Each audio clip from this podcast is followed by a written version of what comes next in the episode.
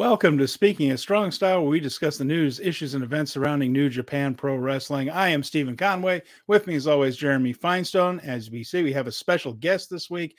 This is part one of our two part Wrestle Kingdom Week preview. We are going live today and tomorrow at the same time because there's just too much to get into in just one week. There are a lot of events going on. And of course, besides the events, we have things that involve New Japan besides Wrestle Kingdom. There's uh, Stardom events, there are uh, Noah events uh, that all tie in to the New Japan canon. But probably the biggest news of the week we have a new president of New Japan Pro Wrestling, and it is Hiroshi Tanahashi.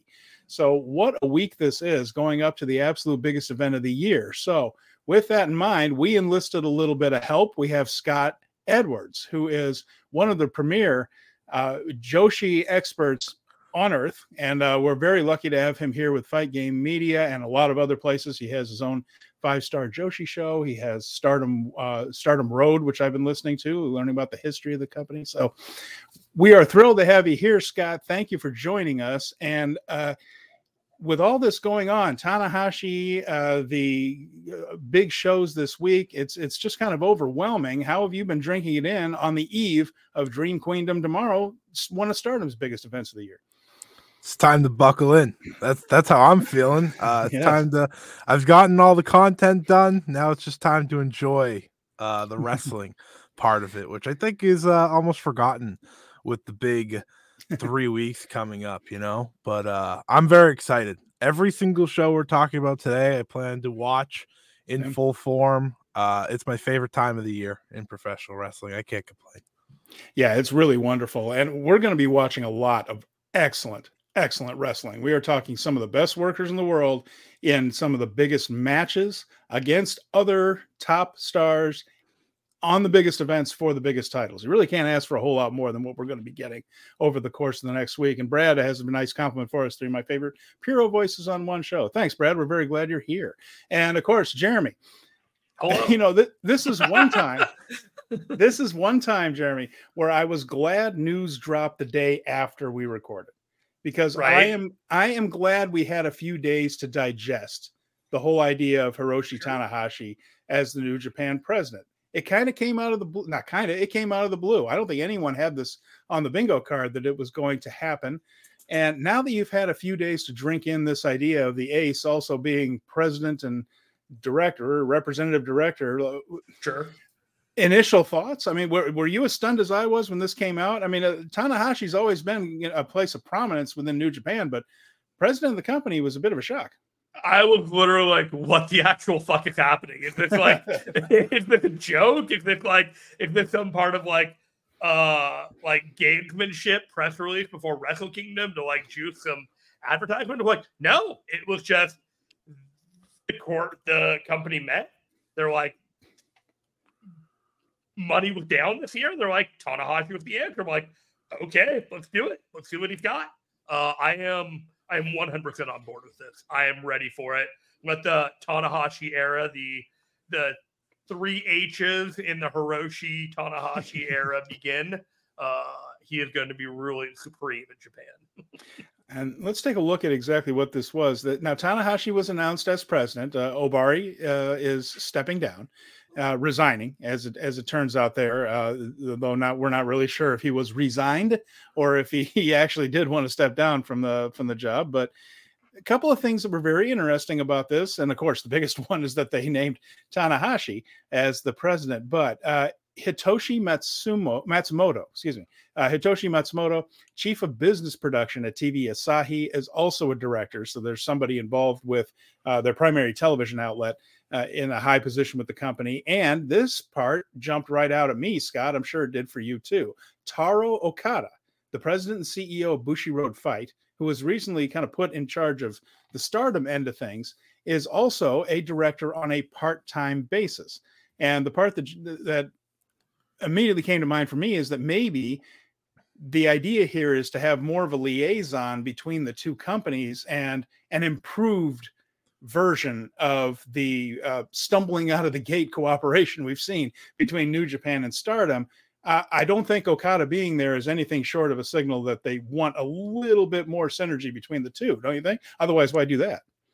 Yeah, that was my first thought. I mean, after the initial, oh, Tanahashi, like I didn't look at anything else. I'm not gonna lie. When, Tana, when, when Tanahashi was announced, I couldn't focus on anything else. Yeah, I know. Kind of the hook, right?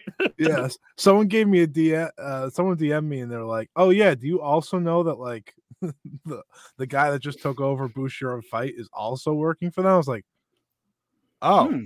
No, I don't, which is obviously a big deal, and hopefully it creates more synergy between the two promotions. I think that's a must when two titles have New Japan names, um, but are not being included on New Japan cards, at least in Japan. Um, also, just just before you know we get past the Tanahashi thing, you know, my first thought was, "What's that?" Oh wow, Kazuchika Okada's got a lot of power. Um, I was like, uh, but I, I will say when he when I saw the Tanahashi thing, I was like, wow, at least I feel a lot more confident him sticking around. That was mm-hmm. truthfully how I felt about Okada. Um, and I think for New Japan, that's maybe the most important thing in the whole wide world. It's an interesting thing that in a, after a bad business year, they replaced the business guy with a wrestling guy.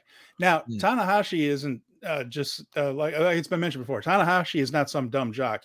He graduated from a prestigious university in Japan. This is a smart man, and uh, you know it, it's one of those things where how much how much business acumen does he have? Eh, I guess we're going to find out. The key to this, to me, is uh, they decided to go with somebody who has good relations with the locker room, is considered a locker room leader as the president. It tells me a little bit that maybe Bushi Road looked at this and said, we need to have a better relationship with the boys uh, in that room and then we need to th- that there may have been fences mended that needed to be mended there in that direction. There's a lot and of so corporate interference with the inference that i got. Yeah it, it may be too much right? And yeah. and i'm looking at this and here's the the obvious question the brad asked and he but by the way brad i like this. He said i was playing a game on my ipad before bed logged on to twitter to see if anything was going on and saw the news. I was up for an hour reading up on it. I was wired from the news. First of all the response to this was almost universally extraordinarily positive both from the guys that were tweeting it which might be you could say that's political you can try to pass that off as but fans people from other promotions coming on and just like saying this is a really good thing guys. This is this is good news. And uh, a lot of people seem to have a lot of trust that tanahashi is at least going to have the business's best interests in mind certainly. And uh, you know this does not appear to be anything of no one's inferring this is some kind of power grab. I mean everyone seems very positive about this which is interesting. Tanahashi is the fourth pro wrestler to be the president of New Japan. It's not unprecedented at all. In fact, well, obviously Inoki, right? He was owner, operator, chief bottle washer, everything.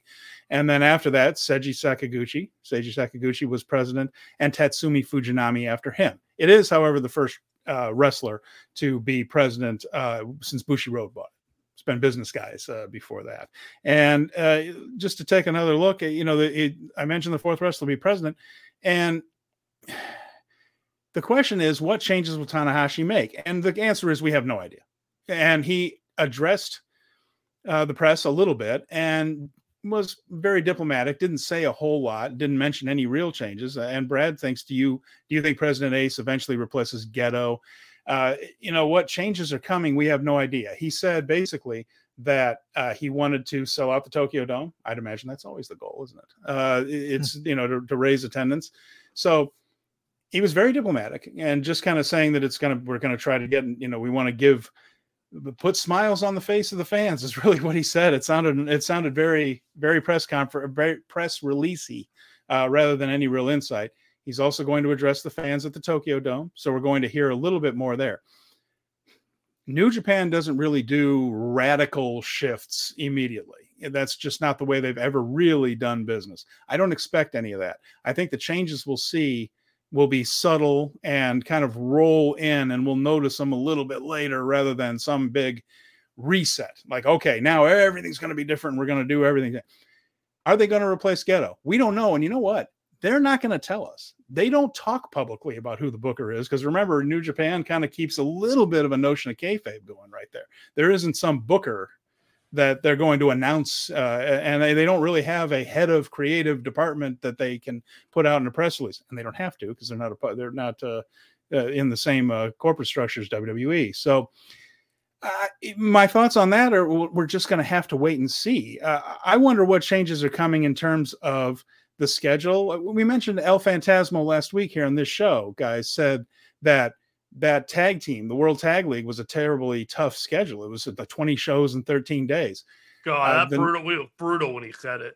The New Japan Cup apparently is going to be on a very tight schedule, but that was almost certainly planned before Tanahashi took over. That only happened a few days ago you know, I, my one of my things will be will Tanahashi do things like putting the brakes on the schedule, and will he be the guy that goes to Bushiroad or whoever's in charge of that stuff and just say, "Hey guys, on the style that you want us to wrestle, maybe five or six days a week ain't a good idea. You know, maybe we do the same number of shows over four weeks instead of three, and put some off days in. You know, maybe some of those changes, some of those more wrestler friendly things, and like you know, try to minimize these injuries."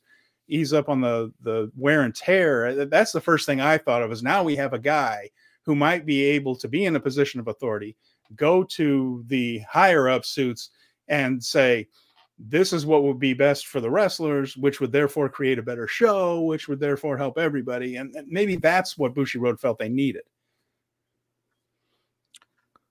Go ahead, Scott. Um, it's funny you bring up scheduling uh, Taro Okada obviously has been placed into one company or ahead of, or um, let me let me rephrase, uh, to push one promotion under Bushiroad to ease up on scheduling. Uh, so maybe that's also part of his job now here in New Japan to readjust scheduling. I, I will say on him before uh, we you know we get more into the Tanahashi aspect and him, you know, kind of speaking for the roster, which I think is a great person to have in the room at all times. You know, I think that's something that's necessary, anyways, in wrestling these days, just because I'm not saying that wrestlers should be booking their own matches or anything, but wrestlers should be able to have a voice and say, "Hey, we're getting banged up. Hey, we're getting, you know, we're this is tough. You know, this mm. is tough." And especially uh after the past couple years, I know these two companies in Bushiroad, you know, they're top two companies in Japan, but they're trying to make up for money with more shows. And it's like, not everyone's taking nights off, you know. Um, you know, there's, there's the Naitos and stuff that happily take nights off, but he has to. He's not, he doesn't right. have the uh ability to not take nights off. But I think that's very important. I think they that's part of the reason Taro Okada is now part of New Japan as well. Hopefully, is to ease these schedules and to really work for in favor of the roster. Because to me, if you're not, if you don't have roster members around, if you don't have your key contributors around all the time mm-hmm. because they get banged up or whatever, that's not going to help business at the end of the day. If you have to, you know, if you have to cut what will ultimately not be that many shows from our knowledge, it'll be okay. You know, New Japan takes off gaps and then they run like a week in a in a row, right? They'll run like six shows in seven days. And it's like, all right, well, you see that week that we took off? Let's sprinkle it in instead. You don't want them to get banged up. And I think uh El Phantasmo, you know, saying that really puts a highlight of what these guys go through that we don't probably notice because we're just watching the shows. I mean, in hindsight, when you're thinking about the schedule from the G1 till now, and you had some of the mid level to uh, upper main event guys there for most of the time, but uh, Okada wasn't there all the time. He would come mm-hmm. in and do some match setups before they would do the six man match, uh, some at the end of these tours. Then you would have like World Tag League and the Super Junior Tag League. But while they were there, you'd almost see the gap in the roster management hmm. uh, mm. for for New Japan because it was just it was so dense at the Super Junior level, but even the undercard just it didn't have the star power. And when they're trying to get people to show up to these cards, unfortunately, you do need more of that star power. Sanada wasn't the star power that they could get the people to the seats and Naito wasn't there with the eye surgery. Desperado was out with uh, injury. So it, it's like where do you find that depth and that management? You're also sending guys to the States for these strong shows throughout October and November. And you're not using that full roster. You're using the key guys from the main show. There's a there's a point where everything bends, and then there's a point where it all kind of breaks. And when you're being aggressive, trying to get that, um, trying to get people back to sell at the Tokyo Dome, which is what Tanahashi has stated. He wants wants to sell at the Tokyo Dome again. He wants to have long term storytelling that's going three years with the generational talent that he has now. So you have to manage the roster in the right way you have to manage your events so that the expectation of the crowd is met, but you're not killing your talent. And I think having a president like Tanahashi there is going to mitigate that a lot. And we'll just have to see, like, if he listens to the folks in the locker room about uh, other things. El Phantasmo mentioned that he didn't feel like the junior heavyweight division got the respect it deserves, and for the most part, I think that's that's been fairly true with this uh, current the excuse me, not current anymore, past administration. That maybe that they were uh, treating that a little bit lightly. So, you know, we don't know. We're just going to have to see what Tanahashi does. We're going to see it in the ring. It's it's a quieter well, company in that sense. They aren't going to be making what I'm saying is don't look for a ton of public pronouncements of here is all this stuff that's changing. We're going to have to read the tea leaves. I followed ELP after on Twitter after all this, and he he was a firm big fan of uh, Tanahashi. He was out yeah. there and he was like, "Go it." So he was one of many that were making those public declarations. So definitely, mm-hmm. Definitely, like you said, the the public pronunciations are positive. Anyone making complaints is probably going to be behind the scenes. Yeah. So I mean, we'll we'll just have to wait and see. And I'm very curious to hear what he says about it at the Tokyo Dome. He says he's going to continue as an active wrestler. He had already been slowing down a little bit. He wasn't doing all the shows, uh, and, although he was still doing quite a few. He was still doing quite a few. Uh, but uh, that's a job that people have have done while an active wrestler before. It, it has happened. So uh, it, you know, Fujinami was a pretty active wrestler when he was when he was president there, and uh, certainly Inoki Inoki which Inoki was headlining everything back then. So I am also very curious how this will affect the AEW relationship in sure. terms of the give and take, because I think Tanahashi will be friendly with AEW, but at the same time will protect the interests of New Japan and the way that its talents are booked with a little bit more of a backbone than somebody coming in and working a corporate relationship with Tony Khan and figuring it out that way. And then Gedo kind of being like, yeah, well, this, this is what they have to do. So we'll figure it out. I feel like that dichotomy might shift a little bit. All right. Well, it's going to be very. Let's get some comments over here because Dunstan Williams is here. Dunstan, hello. Uh, so I'm interested on if we can tell any changes to New Japan with Tana in charge, uh, like Hunter, who took over the booking. Uh, we don't know that he's taking over booking. You know, Gedo might keep his job. Yeah, right I mean, there's nothing that says Gedo's been the booker through several presidents. And he's been booker, I think, since 2010 or 2011. Like, it's going to be overview stuff. It's going to be like, this is what we need to aim for, and Gedo booking plans will be tailored towards the overall goals of what the, the promotion mm-hmm. is ideal. But Gedo's still going to be doing the match layout and all that, right? As far as we know, but uh, Tanahashi uh, is considered one of the best there is at putting a match together. So uh, if he has a little bit more uh, influence on that uh, now that he's president, I don't think that'll be a bad thing at all. Should it? What should a Tana, Tana avoid? Uh, to change or not repeat from former presidents. Well, I think we've covered a little bit of that. Like the relationship with AEW could use some revision. The relationship with Stardom could use a little revision. I think About everybody belt is, pullback. maybe so. Uh, I would also like to see just a little bit more consistency when they do make a pronouncement. One of the things about uh, Ohbari and then before him, both the uh, New Japan women's titles, both of them, and the TV title were announced as something other than what they turned out to be. Uh, the, the, you know, the TV title was supposed to be for young wrestlers. I'm not complaining about Zack Sabre Jr.'s title reign. He's been fantastic. His matches have been great.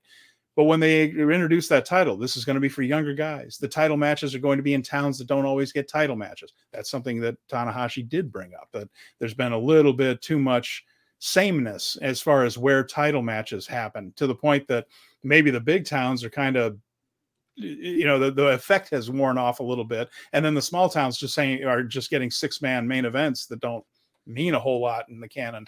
Uh, that's something that you know, if you want to go to these smaller towns, give them a little something, you know. But that was the TV title was going to do that, and then it never did.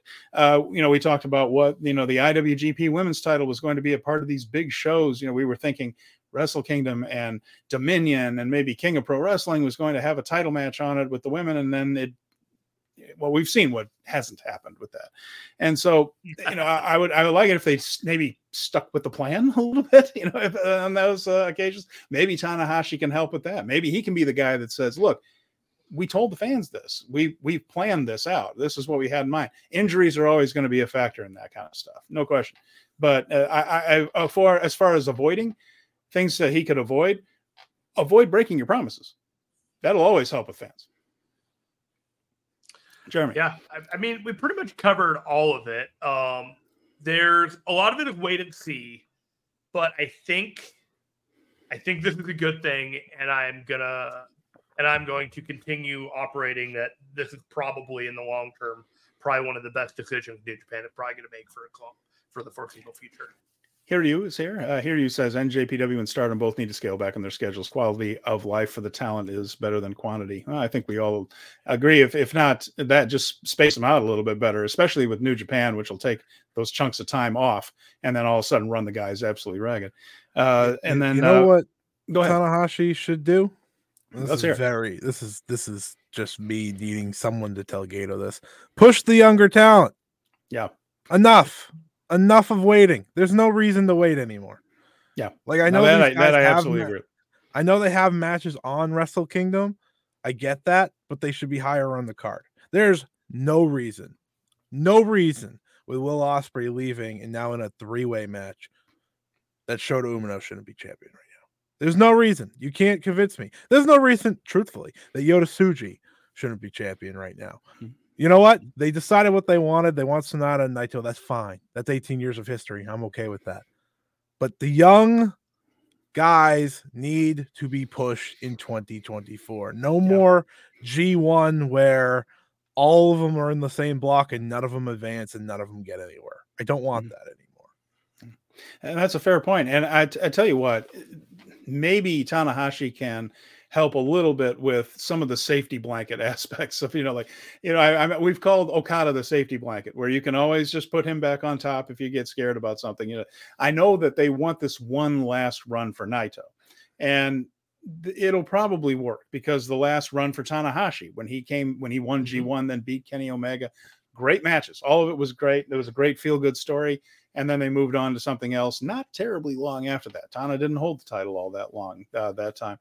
I, don't know what they're going to do with Naito, uh, but perhaps this whole thing of uh, youth movement, I think, is very strong. They they named them the other guys named them the Reiwa three Musketeers. There's four of them. Uemura's right in there with those guys, and uh, it's a matter of I think it's time for. I think the fans want it. That's the thing. When I look at the response to Shota and Tsuji and Uemura and Narita as this heel character who's getting real heat now, I, I think the fans are ready to root for new people. And Okada's always going to be the emeritus, you know, the the the, the hero emeritus.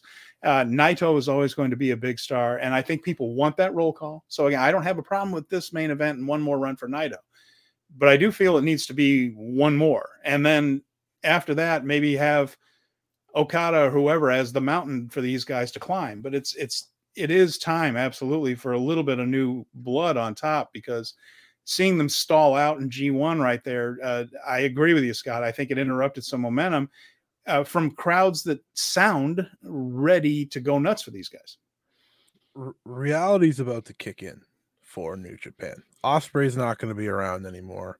You can't count on the Danielsons every year to like a Danielson or a Kenny to come in and be a big match on Wrestle Kingdom. You just can't count on that. What you can count on is your talent, your guys. That's the biggest thing. And by the time Wrestle Kingdom uh, 19 comes around, I want to see all those guys be in spots that help sell out the Tokyo Dome that make people want to see that. I'm not saying you need to run Yota Tsuji versus Shota Umino for the world title next year in the main event.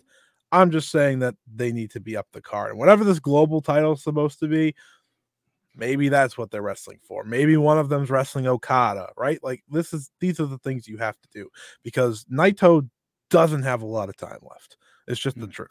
Sure, he'll be there, but that man's breaking down more and more. Tanahashi's president now.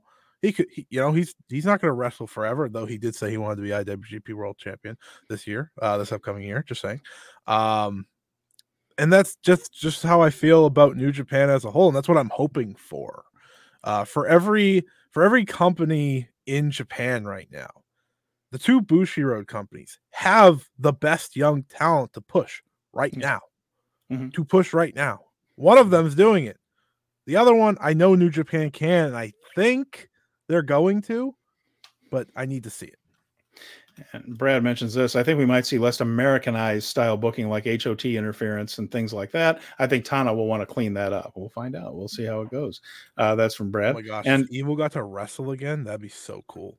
Uh, he's pretty. He's pretty good. He's a good he wrestler. He, he, should wrestle. So's Kanemaru. You know. So's Ren Narita. You know. Everyone except Yujiro. Yujiro could use the House of Torture stuff. Uh, but the rest of the manager being a little you know jerk. Yeah. on the outside, like that's fine. Dunstan mentions I think it's more beneficial to them to have fewer U.S. shows. Uh, uh, well, you know, we'll see. Didn't Maybe they have the, less than they have now. Yeah, I think it's pretty much either do less. You know, if you're doing less, just leave. Just don't do them anymore.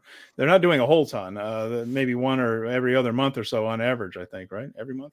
But uh, you know, it's. Uh, well, well, you know, again, I keep saying it. We'll have to see. Uh, we're going to have to read tea leaves, though. There won't be these uh, giant announcements, but uh, it will be entertaining to see how this turns out. And another thing I wanted to mention too about the young talent, with the weak yen compared to the U.S. dollar, getting top level foreign stars is going to be more difficult until that kind of evens out. Mm-hmm. And now is another reason why that young talent becomes all the more important because yep. you can't just import uh, American stars all the time. The AEW relationship, if you keep that strong, can help by bringing in these guys uh, for special events. That that could help, yes. Uh, but uh, if you just want uh, an idea of you know guys that are in Japan full time foreign wrestlers, it's if AEW and WWE comes after them, it's hard for them to say no. They can pay them more, and, and until the yen strengthens a little bit, then maybe looking internally and pushing some new guys is yeah it's another reason to do that. It's it might work out better financially than uh, breaking the bank to bring americans in who are 30% more expensive than they were just a few years ago. Yep absolutely and i, I think they're going to learn that. I think they're learning that now you know? If you if you want to bring in international talent you got to go for these kind of unrecognized guys yeah. now right? Cal Newman, for example, you kind of have to make them your own in many mm-hmm. ways, and, and that's kind of what they did with Ospreay. He yes. became their guy, right? Yeah. And Jay White, I know Jay White through, went through their system, so he's a little bit different, but he was their guy first. Uh, mm-hmm. you, you know, you can't always count on these international stars. I think that's what they're going to start doing again, and I I think I welcome that. It's there's growing pains with that, right? That you're not going to have Callum Newman's not going to be a main eventer tomorrow, but if you give him shots like the Ishii match, it's go it's going to get there. Boy, was that great, man! Did he really do a good job in that? Uh, and it, I mean, Ishii's a god. It just proves it again. Like that to have that kind of a good, great match with uh, with Newman, that guy can do anything. So, but yeah, that's he, he definitely helped himself out right there. So, of course, they also joined this uh, new alliance that we we didn't mention it last week. We've gotten into so many other things, but uh, Tanahashi's going to be part of this. That uh, New Japan, Stardom, All Japan, Noah, DDT, Ganbare, Big Japan, Dragon Gate, and Tokyo Joshi Pro. Scott TJPW. Uh, a little yeah, that's psychotic. Just want everyone to know that. Like on a Joshi level, that is absolutely wild. that one blew my mind when I saw that one. I just said TJPW. No kidding. Wow. I didn't know anyone had their number. You, um, you know what I read that as? New Japan said so, and then no one has the choice. Seiji Sakaguchi is the founding chair of this, and really the point of this is going to be for, uh, their mission statement is to further the presence presence of pro wrestling and its cultural merit in Japanese society at large, allow professional wrestling to contribute further to cultural and sporting sectors, and work toward continued health and prosperity of the industry. So it's an industry group, and there are a lot of these in various forms of entertainment and things, uh, and other things, businesses. Uh, so I think this is a smart idea, guys. That we're. I just want to mention this because, uh, of course, you know Tanahashi's part of it. New Japan seems to be leading this in a way because the offices are in the New Japan offices, and uh, this seems to be a thing where I think the pandemic scared the pants off of everybody. And what they ended up doing was having 20 points of contact. Every other company was dealing with every prefecture and every uh, local government to try to come up with rules and regulations and a system that would work. And I think what they want to do as much as anything is have one point of contact where if there is a crisis or if there or, or not even necessarily a crisis, but further it culturally, like if we're talking about you know some major festivals maybe having a pro wrestling presence at those but there now there's one group they can call that can speak for not everybody but most people. You look at that list that's most of the major promotions in japan. So if there's another uh, pandemic or crisis at any time all these companies can put together a plan and work with the government and then it's all done at once instead of these poor government officials getting 30 calls from 30 different companies trying to figure out what's going on uh, so, so they got a lobbyist group. They got a lobbyist group, and they also can do things like the the they're going to do a promote an inter promotional show, I guess, probably mostly to pay for the letterhead or whatever else their, their attorney fees yeah. uh, through all this. But uh, yeah, there's going to be some of that. I think it's going to be more of a lobbyist uh, group, interest or, protection and and uh, yeah. and advisement group politically speaking. but it's probably a smart thing to do, right? I mean, we, we saw that it was it was it was just chaos in the Wild West there for a long time, and everybody did it a little bit differently. And uh, I think a lot more can get done if they work together in this and just say, okay, this is this is our plan. What do you, what does the government? And if so, then accounts for all of these groups. I, I think that's just you know taking a lot of steps, unnecessary yeah. steps out of the equation seems healthy to me. It's always notable who isn't included by the way. Um, yes, it is. I, you know, it's funny when I when this was announced, I said, "Oh, you know, this is like to avoid like anyone from outside coming in and like." You know, maybe messing with them, and then it's all not Japan a national said, "Ha, NXT, buddy." Yeah, it's this is this is not them trying to form the National Wrestling Alliance and divide up into territories. That's not what this is. That's, no, just, no, God, no. That was that'd be pretty funny though. It would be, yeah, yeah, yeah. I Mission, Michinoku Pro and Sendai Girls are like Sendai Girls and Michinoku Pro are like we're already territory. Kyushu's are like we're a territory. You know, like we already have that. No, none of them are into it though. Diana's not there. The Ice Ribbon's not there. That's interesting. The big one that I noticed was GLEAT, which GLEAT know, yeah. tells me how much people don't like them. Uh, yeah. and there's the Brad. Don't let the WWE get their claws dug into Japan like Uh-oh. they did in the UK group. Uh, well, all know, Japan didn't listen, so I'm not. You know, they see an opportunity, and we'll get to it. Um, I got a question for you, Stephen. Before we go forward, we have a fork in the road here. Do you want to recap the last road to New Japan? Touch on any stuff, or do you want to go right to start?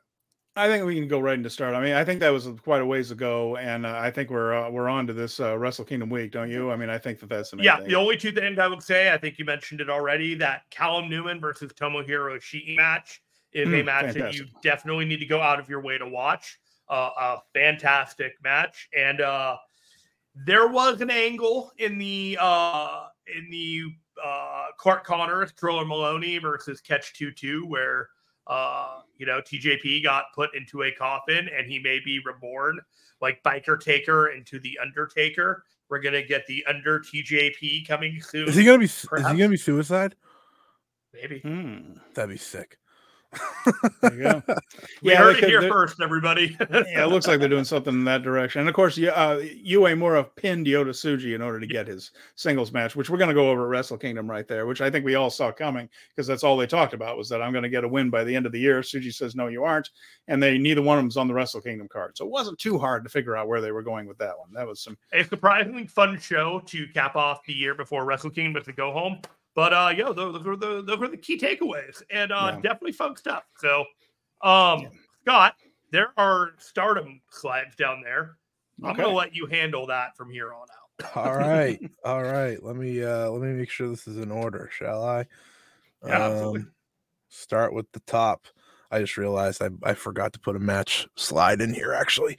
Um, but yeah, I'll I'll handle the slides. I'll let Steven kind of take over, obviously, because you know he's the host. so, if we, do, where do you want to start at the bottom of the card and work toward the main, or yeah, backwards? I mean, bottom's quick. You know, it's bottom's quick. So we start. Bottom. We're starting off with a four-way tag team match, uh, according to the lineup that I saw here, and it's uh, Queen's Quest, which is Hina and Lady C. Uh, the the Bari Bari Bombers, Mai Sakurai and Thekla. That's from the Donna Del Mundo group. Uh, we have Yuna Mizumori and Saki in there. Uh, Saki, we don't get to see her too often. And God's Eye of Ami Sourei and Saki Kashima. So that's going to be a little bit of a showcase, sort of a get a lot of people on the card match here. Scott, is that the way you're interpreting? In, interpreting? That's a new word I just made up. Interpreting this. Yeah, it's a way to not do a battle royal. So I'm okay with it. I, am very sick of opening show battle royals. Uh, what What are we so. going to do about the machines though? Super strong machine and super. Well, yeah, exactly. That's the that's the solution. I don't have them at all. Um, I, I, will say there's a match before this that they added very late. It's kind of the rookie showcase. Yeah. Um, it's Miyu Amasaki, Azusa Inaba, who actually doesn't belong to Stardom, but it's pretty cool that she gets to be on there, and Yuzuki versus Rana Yagami and uh, Sayaka Kurara, both of which just debuted at New Blood as well as Hanako. So it's kind of the rookie showcase, a look into Stardom's future. Uh, that should be really good. This is this is every bit of trying to get everybody on the card. That is my best way to say this match. Uh, it probably doesn't matter who wins, truthfully. Unfortunately, I don't think anyone Not here right. is getting a title shot. But I will say that Saki, this is the first time she's around since earlier in the year, which is kind of seen throughout this card a little bit of yeah. people kind of making their returns. Um, but this isn't going to this isn't the match you're you, you know you're watching the show for. I'll, I'll no, say, sure. I'll but I'll tell you what, that rookie thing, like you mentioned right there, I haven't had a chance to see the two debuts yet. I don't think that's dropped on Stardom World yet, uh, but uh, or maybe it has, and I just haven't it's been able YouTube. to catch it. It's, it's on, YouTube. YouTube. Pardon me. Uh, but uh, Yuzuki and I mean Hanako's been doing pretty well for a couple of months now. Yuzuki looks like a prodigy to me. I mean, 18 years yeah. old. She's been she is uh, what has around uh, a dozen matches, and she's been uh, excellent. She is someone that they're very excited about. They were very excited about her before she even debuted. So I think that should tell you um, I'm sorry, just move to the next match. That should tell you a bit about how excited they are for her. They're starting the year off with their first show with a rookie of the year tournament. It's been a few years since they held one of those, and the last person to win that was Saya Kamitani. So, yeah, whatever she do. There's a lot of uh necessary need for yeah. that. Yeah, definitely. Venkin says, I'm surprised Saki's back. Uh, like, it's surprising with all the Cosmic Angels injuries, they didn't call in more colors in there. A lot yeah, of are injured. Yeah, a lot of them are. Yeah, everybody's hurt basically. yeah, basically. Yeah, yeah, and then uh, yeah, uh, Rana is incredibly impressive. Her match with Shuri was awesome. That came from uh, Brad. Oh, yeah, she's that. also the future of. I I said uh, a few weeks ago about Yuzuki. I'm not trying to, uh, you know, I'm not trying to go overboard, but she's the future of pro wrestling. I would say the same about Rana. I think she's wow. uh she has the Shuri aspects like she does some mma does some kicks i think that's a great mix to add to mm-hmm. um, the future of stardom which of course kind of continues here in this next match.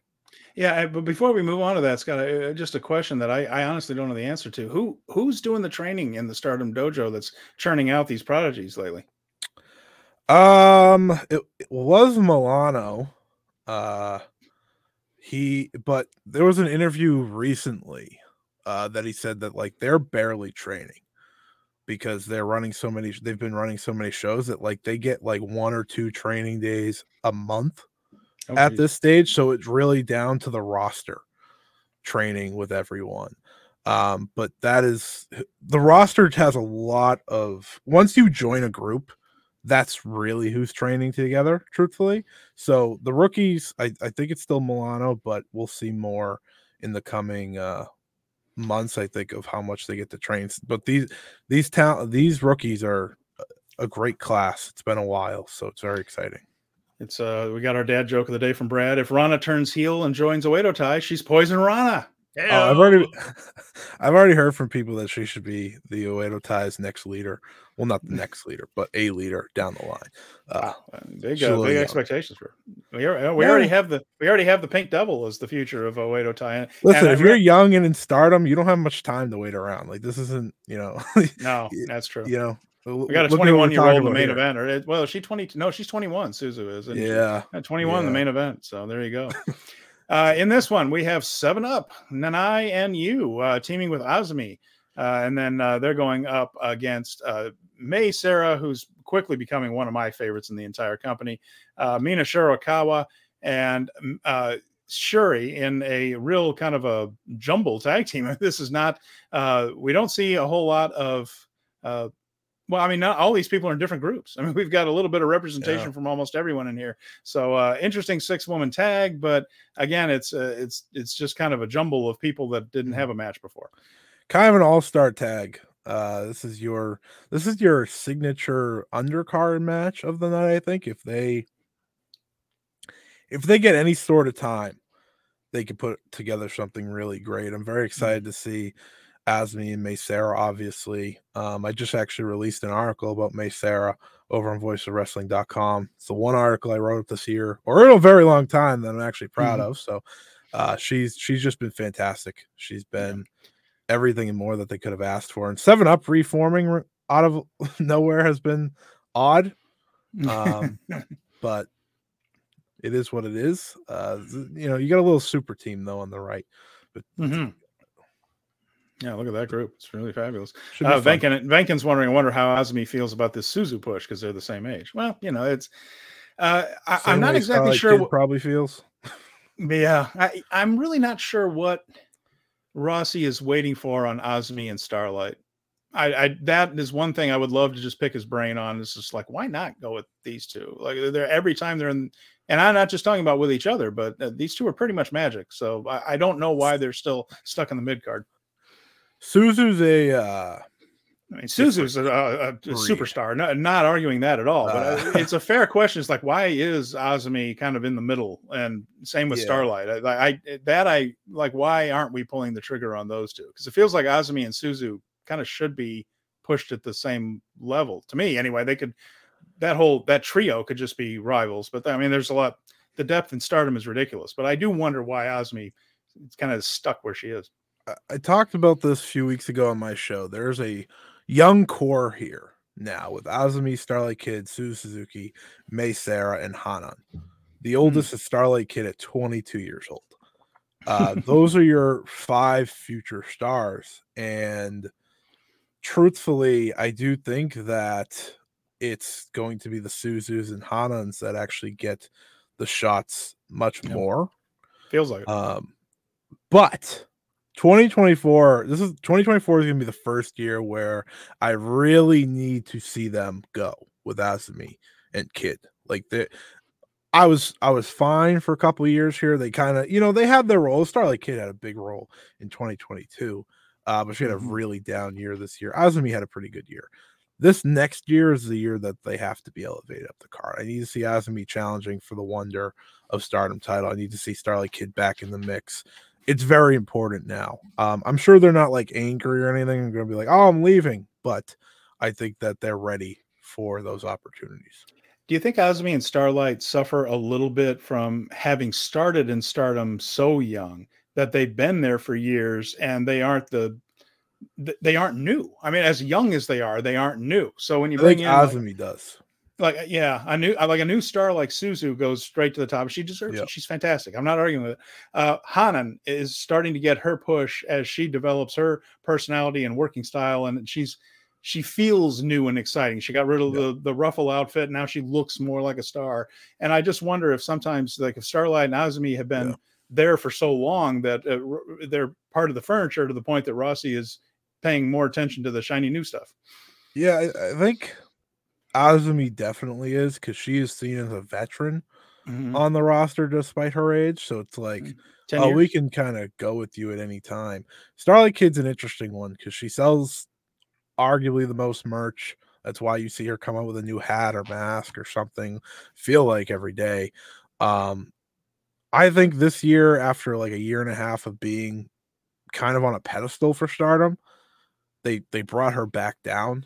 Mm-hmm. I think in 2024 we're going to see her get back to where she was.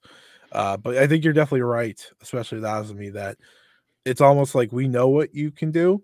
Um, so, but that Julia match should be a sign of things to come for Azumi, I mm. think. I think there's some white belt discussion over here. We're going to get to that. I'm going to bring those comments back up when we get closer to it. But uh, yeah, all right. So, uh, what's the next match here? Uh, next match we got one second. I just want to make sure I click the right thing. Uh, we have the return of Mayu Iwatani one Yay. week before she defends the IWGP Women's Championship. She'll be teaming with stars Suzuki Hanan Saida against the young OED team and Fuki Death. Yeah, uh, so we have an eight-woman tag here, and uh, this one has uh, the classic stars versus Oedo Tai dynamic to it. So a little showcase for uh, some people here in this one. Uh, I, I, think Rena has come uh, has come a long way, and you know, certainly Hanan has. And then you're looking at to me, the ones that are in peril in this one are probably uh, Ruaka, Arena, and Saya I think one of those uh, will probably end up eating the fall in this one, but uh, it'll be a terrific match and uh, just a lot of a lot of talent. We've already talked about Starlight in this one. Uh, Death is probably my guilty pleasure in wrestling. I love her act. I think it's I think it's a riot. Uh, I, I, get a, I get a good kick out of it, and uh, the one that we all know what Iwatani is. We all know what Starlight, but Hazuki's one of the best in the world. We got to get her up there too. I mean, I, we've got all these belts, and uh, Hazuki really needs to be part of it. I, I just think she's phenomenal. Sometimes, you know, that's the funny thing. We we have all these belts, but we also don't have enough belts, right? In, in many ways, like because ultimately, ultimately, the only belts that anyone cares about are the top two belts. Yeah, winning any other belt, I think, is not enough in this company. Um, I have been one to say they need a real true mid card belt for the likes of a Hazuki, for the likes of you know Starlight Kid and Azumi who have been sitting around doing nothing for a little bit. I think that would do them a lot of good. The strong could have been that, but they put it on Julia, so it's like, all right, cool. That's not a mid card belt at all. Um, mm-hmm. I I think Hazuki, you know, her her unfortunate status is she's retired multiple times, and oh, that true. might hurt her in getting that big push. But she's the most trustworthy wrestler probably on the roster right now in terms of going out there and putting in 100% effort and just kind of raising up wherever she is. But ultimately, this match is all about getting Mayu ready for the week after.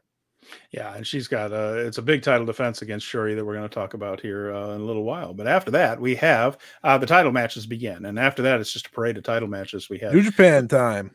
Yeah, and uh, yeah, exactly.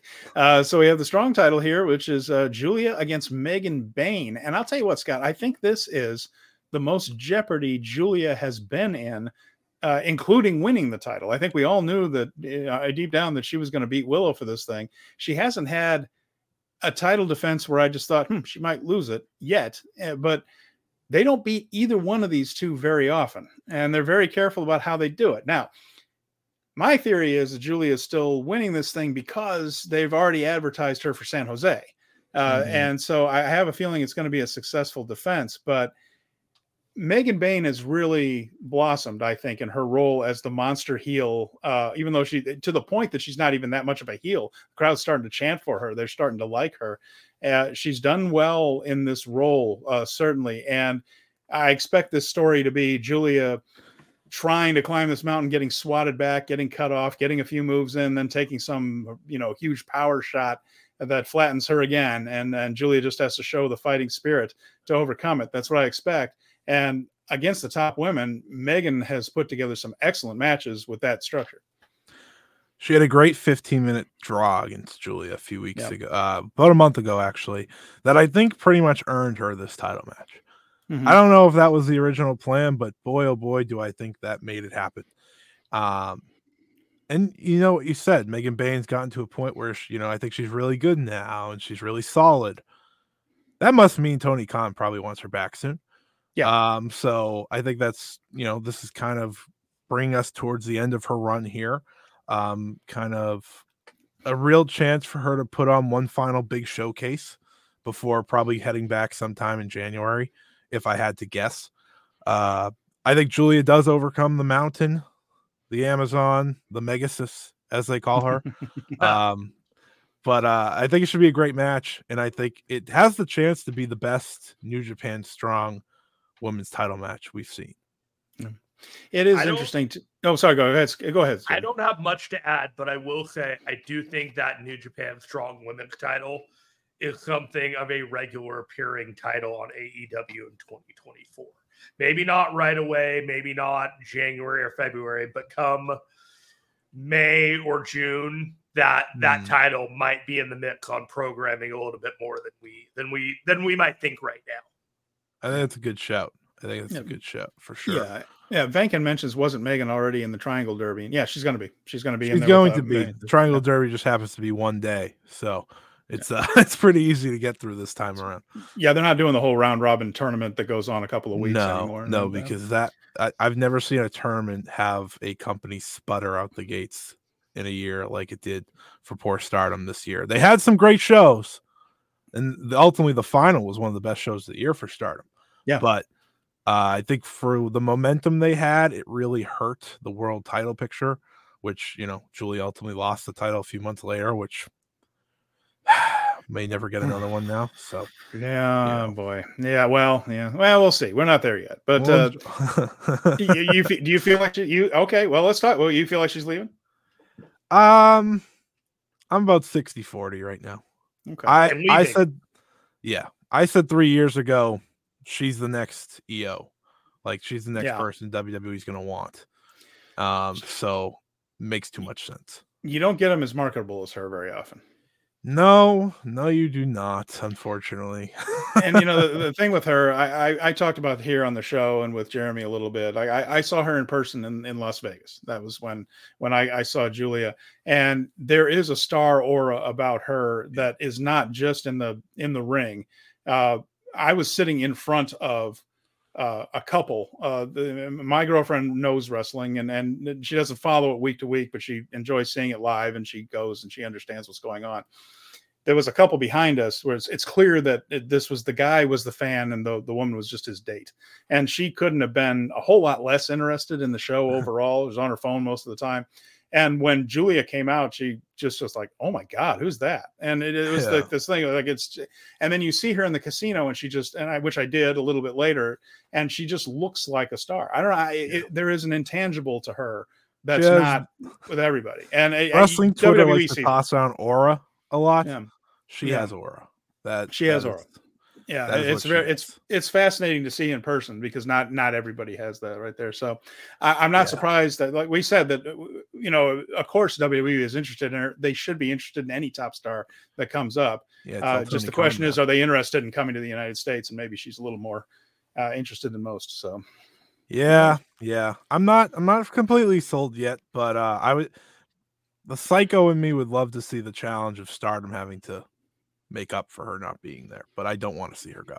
Ultimately. No, yeah. Um, but I do welcome the challenge because there's nothing that.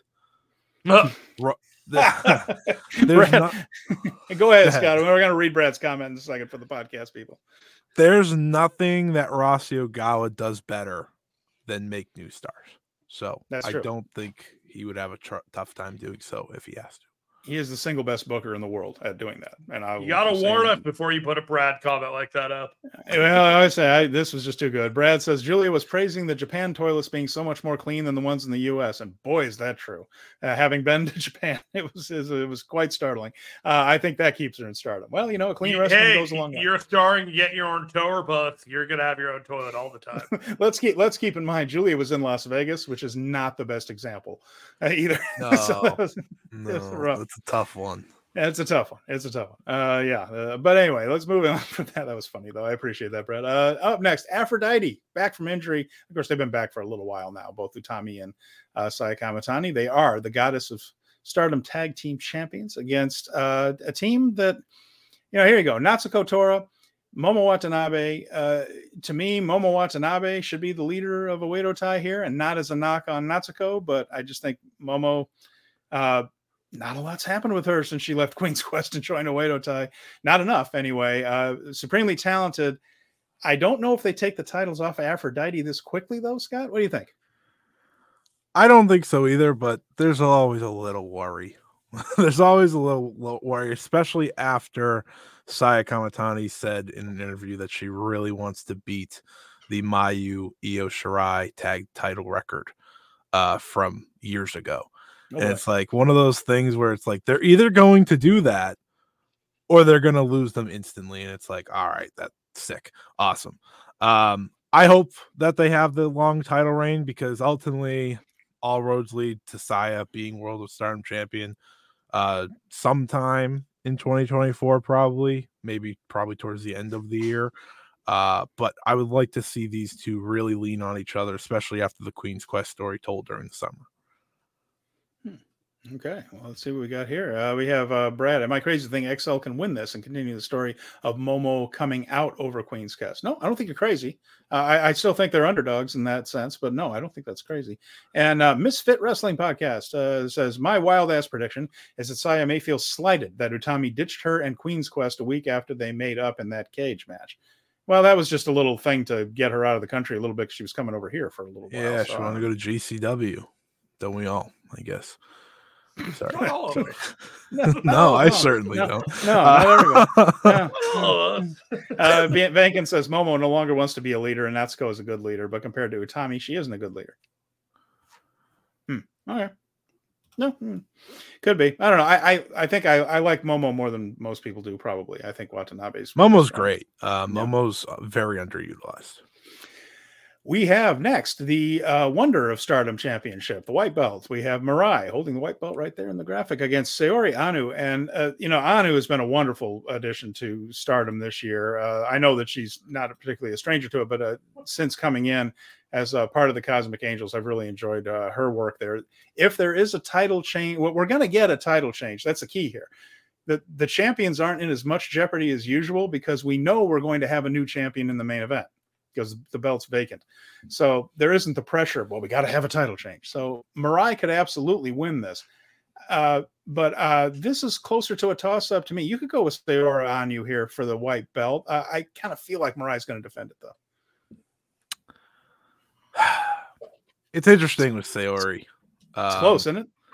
Yeah, it is. It's closer than I expected a rematch to be. Yeah. You know, they just did this match, but running yeah. it right back makes me think there's a possibility that Saori wins. And there's one thing to this that I think if Saori's winning the belt, it's going to Natsupoi after. And I don't think there's anything in the world that I want more than that. Yeah. So I'm almost, and I love Mirai, but I'm almost rooting for that just so Natsupoi can get the belt. Uh, mm-hmm. But Natsupoi could always beat Mirai as well. That wouldn't be a problem. Um, I think the Wonder Belt is in serious need of getting a refocus. This isn't a Mirai problem. This isn't a this is a booking thing. Like, yeah, I was really hoping that with Tam out, it would take more of a focus, and it just didn't. And it's really been out of whack since Tam won it to get it onto Mirai. Yeah. They need to really reset in 2024 with this belt because we were so spoiled with Saya Kamitani's reign and the the very little Mina reign that we got. We were very spoiled with those. It needs to get back to that. And if that's a new champion, so be it. I, that that was one of the more puzzling booking decisions in Stardom's year was the idea to just cut off Mina's big win at the knees the way they did right away. I at just Tam uh, it was it was just such a smackdown after that that story of her coming back from the injury and winning the title and all this and it was a great great story. And then it was like she flew close too close to the sun and we're going to smack Mina back down and I just don't understand why they needed they felt like they needed to do that. And I, I guess it was to get the belt to Mirai but geez have Mirai chase Mina and have a great match out of it rather than uh, make Mina look like she wasn't actually that good, which seemed to be the message they were trying to send. To me, yeah. I, I, don't. Mina hasn't done anything since. It's baffling to me because she's talented as hell. Well, I mean, I, a lot, tag belts, I guess, but a lot of people are talented as hell in Stardom. It's a deep roster, which is another reason that is maybe WWE can make some inroads with Julia, just because it is such a crowded field on top. You know, like can they can Julia feel confident that she's going to uh, be in the mix the way she wants to, and you know make some money in US. I don't know. Maybe that's what they can tell. Uh, yeah, let's see. Uh, yeah, and Dunstan thinks that Anou and Poi Natsupoi is going to be a big money feud that could be beneficial for them next year. I, uh, I will say about Saori, um, I was told this. She got a card in the New Japan card game, which is kind of a big deal. People don't just get those. So I think some I think she may have more of a serious contract than maybe just, you know, being a freelancer that does date by date. Um, for example, Mariah May never got one. So yeah, and Mariah May was full time for nine months. Uh, Misfit Wrestling Podcast. I still think Hazuki should have won it from Saya in February. He also said uh, that they aren't running that match back. Uh, the, the Anou Mirai match. They aren't running this back if there isn't a title change. He also said Scott's your favorite go-to guy since they blocked on Twitter. So there you go. Uh, one, thank you. Uh, two. So uh, the thing with the rematch is, I think that's what they are trying to make you believe, right? Yeah. Is that there is going to be a title change. And I think that's the best feeling going into a big event like this is that it's not a hundred percent. Last year was a hundred percent Saya Kamitani was winning over Haruka Umesaki of all people. This year's yeah. not that feeling. That that's still the most baffling decision, but I haven't let it go and I'm not going to let it go a year later. This is more fitting of the big event. And I, I do think that if you weren't a big fan of their 30 minute time limit draw, which I wasn't, they're going to absolutely try to steal the show on this show. Mm. They're not going to because the main event is yeah. the biggest story of Stardom's year, but yeah. they're going to try, and that's what I appreciate. And uh, yeah, but, but, also we got another vote for Poi here. Brad says, "Get the white belt on the murder pixie as soon as the murder pixie." I enjoyed that one. Uh, yeah, so Suzu Suzuki and Maika. Uh, you don't really need a whole lot uh, more than that. We're going to talk about it more than that, but put these two in with the red belt on the line, the vacant red belt, been vacant since Tam Nakano uh, was injured. And this story has been going most of the year. They have been in trios matches together where they bickered like sisters. They have been at war against each other. Uh, I, Scott, they just had this Korakuen Hall main event that was a trios match among the six people involved in the top three singles matches that we talked about. So Giulia and Megan, uh, these two, uh, Anou and Mirai what a phenomenal match. And they just paired mostly they paired off the the three singles matches inside of this trios match.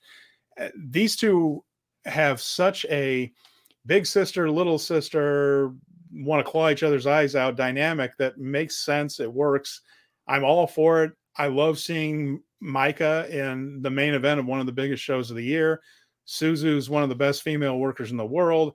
Uh, this match is probably going to blow the doors off the place there's few times that doing a rematch at the second biggest show of the year is acceptable. This is one of those times. Um, there's been no better story told in stardom outside of the Queen's Quest leadership story than this one. This is this is what this show is all about. We've seen it in the first two years of Queendom. First year was Shuri finally getting to the top. Second year was Giulia finally getting to the top. This is very different though. This is yeah. This match is bigger than the title. This match I think was happening whether Tam Nakano got injured or not, truthfully. Yeah, you and you, you you suppose that Suzu was going to beat her and then get to this, right? I do. I think Suzu Suzuki is supposed to be the world of stardom champion right now. And I hmm. think this would be a defense, but things change. She is not the world of stardom champion right now. And that gives Maika as good a chance as anyone to win this. I haven't been so 50 50 on a title match in a very long time. Maika's maybe the most over wrestler right now in stardom. You listen to that Korakuen Hall show where she won the tournament to get this match. There was no one else in that building if you only listen to her matches. There was no yeah. one else that mattered. And I think that's exciting. And I think for once, a match that isn't about the title, but the title is the prize at the end of the tunnel, that's exciting for me. This is about this is about destroying one another. Oh, mm-hmm. and you win a world championship. uh Stardom's going with a new world champion no matter what. That is and they need a new world champion. Yeah. The world title is very important to them in this new year and I'm happy to see whoever they pick. They don't have a bad choice. Mm. Yeah, and you're right. That that crowd is ready for this. That crowd is into this story. Uh, they're into Maika, and uh, I think it's going to be a really exciting atmosphere there too. Uh, want to get to a couple of comments to hear with it, and uh, so you know, Misfit says Maika has to finish the story. It's now or never. Uh, but that's the feeling, isn't it? That like that there's a real sense of honest anticipation for this. Uh, Brad says he's won the title on Suzu the whole time. Maika might be the hottest wrestler around that's not named Swerve. Uh, let's see, Dunston. Both Suzu and Maika have enough presence to be the champion and be the representative for Stardom. Uh, you know, I hear you. I want Maika to have her moment, but if Suzu was supposed to be Tam and then roll with Suzu and have Maika beat Mirai for the white belt, people are into this. This is just an exciting match and an exciting moment. And uh, also, Brad, I wondered this too, Scott. Uh, Brad mentioned I wondered if whoever wins this comes out as leader of a new faction. Uh, Maika has not felt like a much of a member of DDM for a lot of the year. I know that you know that there was I think the trios belts for a while there, but we're even so we're without her. But and she was teaming with Mei Seira, and Suzu for as long as she was teaming with DDM. I mean, do you sense maybe there's a shift coming that uh, in that sense? I think there's a lot of shift coming. You have a lot of people that aren't part of factions, including uh, Crazy Star, Suzu, and Mei Seira, who are kind of like I I don't know the last time I saw two people free for this long. Yeah. Like usually by now, um, they've been added to a faction. But I will say this about the main event before we move on, because we have a lot to talk about. yes, we do. This is the most debated, highly anticipated um match I've seen in quite some time for Stardom. Definitely the most debated. Um I I didn't find the Tam and Giulia. I've seen that a million times. Um, just be just being honest, like that they just had a lot more history to go off of. Yeah. Um, for me, this is this is the most. No one, no one can agree necessarily on who should win, and I think that's exciting. Mm-hmm. I think it is. I've yeah. come to terms where I went from Susan needs to be the next champion to they don't have a bad choice, and I'm going to be mm. happy with either choice because it's going to be the right choice. I think. Um, I think both of them. I, here's the thing: if Maika doesn't win, I don't know if she's going to be World of Stardom champion ever. If Susan doesn't win, I know she's going to be. So that's a big, important part of this puzzle. But it should be a lot of fun. I realize we have about a million other shows to get through, so I'm going to stop talking now. Yeah. Uh, no, but I, I mean, will, I will say to just bring in the New Japan aspect of this. Yeah. Um, this is happening right before Wrestle Kingdom. It'll be Mayu defending the IWGP Women's title against Shuri. This is the match I pitched last year in April when Mayu won the title for Dominion, folks. Yeah. I pitched it for Dominion. Little did I know we weren't going to do that anymore. Uh, so I'm happy we're getting it now on the first ever Ition Stardom Gate. Should be a lot of fun. Should be a great match. Um, they're going to do their best to steal the show right before Wrestle Kingdom, which I think is a lot of fun. So definitely watch that. And as the graphic says, if you're watching the video, Five Star Joshi show with me. I'm going live tomorrow, 1 p.m. Eastern, to review Stardom Dream Queendom right here on the YouTube channel. You do not want to miss it. Going to have guests. Going to be a lot of fun. Can't wait to talk about it. Yeah, I, I, I have my pay per view purchased. I, I, did that today, so I will be watching this show, uh, Dream Queendom, as soon as I wake up tomorrow. And Scott, thank you for walking us through the card. And uh, you're going to stick around for the rest of this discussion too, because there's a lot to talk about. But uh, I, am really excited about it. I think I think it's fabulous. And you know, Maika not winning the world title ever would, would kind of make her the Ishii of Stardom in a way of somebody who's just great you can yeah. always put him in a match and it's fantastic every time, but not quite on that level. So uh, just as I would have liked to see uh, somewhere fit in a, a title run for Ishii, I, am kind of hoping. I I'm not going to complain if Suzu wins, but I'm going to be kind of rooting for Maika.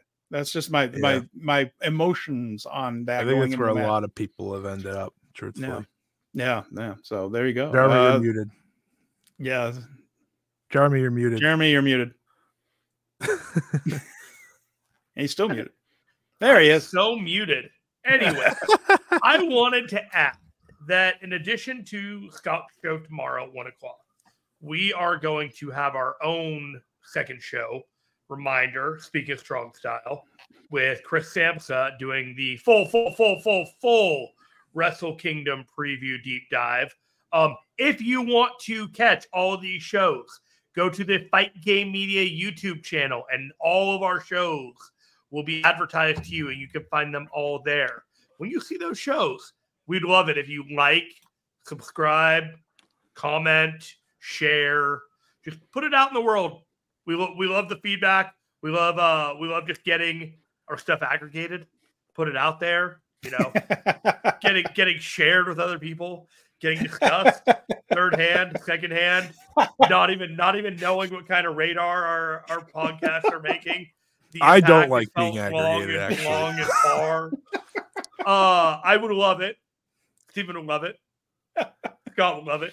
No, no, no, no, don't include me. Of, of joining the Scott doesn't love it. Scott doesn't love it. channel if you are hearing this. Subscribing to any audio feed, speaking of strong style or fight game media in it, five star Joshi show, power bomb shows, so on, so on, and so forth. We eternally thank you for that. Let's move on with our regularly scheduled program. All right, here we go. So again, this uh just want to run it down again. So that is tomorrow morning. That's Dream Queendom Triangle Derby is January 1st at the Yokohama Budokan. This is all part of a very very ambitious week for uh for stardom there. And then January 4th at Tokyo Dome City Hall. What was that, Scott? Did I get something wrong there? Uh the the Triangle Derby shows on the third fourth. He's on the third. I'm sorry. Okay, yeah, I beg yeah. your pardon. I thought that was New Year's Day. I'm wrong. Uh, so that's the third, and then yeah, that's Yokohama Budokan, and then January fourth at Tokyo Dome City Halls at Mayu Iwatani Shuri match for the IWGP Women's Title. So both the uh, strong title and the women's title both in a little bit of jeopardy this week, where I, I don't think they really have been in quite a while. So. Uh, the next show that has to do with the New Japan canon will be really January second, and that is Noah's The New Year. And this is at the Ariake Arena. But what a week this is for uh, Japanese wrestling fans. So, Ariake Arena is the arena they built after they tore down Wrestle Kingdom, baby. Say again? Sorry, I'm calling this the Road to Wrestle Kingdom show. It's absolutely the Road to Wrestle Kingdom. It kind of is, yeah. What is and, this uh, match? but this is uh this is in the building, the arena they built when they tore down Differ Ariake, which is the spiritual home of Noah. That was their training facility, their offices, uh, their main building. Where you see, uh, if you go on YouTube or through the archives of Noah shows, you'll see Differ Ariake a lot. They uh claimed eminent domain for the Olympics and tore it all down, built a brand new arena, and here they are at Ariake Arena. So kind of on the ashes of the old company.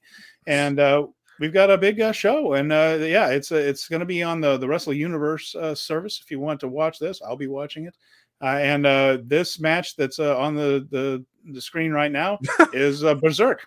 It's a dark match, an eight man tag. There's negative 10% chance I watch this match. Terry, Terry, your Yaki. economy of time does not include making time for this. no, I actually like teriyaki. Not just teriyaki. Not, yeah. Teriyaki's a good wrestler, but uh, not making up that name. I watch this. Super, Super crazy in 2024. He's my that? age, I think, maybe older. If you're wondering, he's not good. you know, he wasn't he wasn't particularly great then.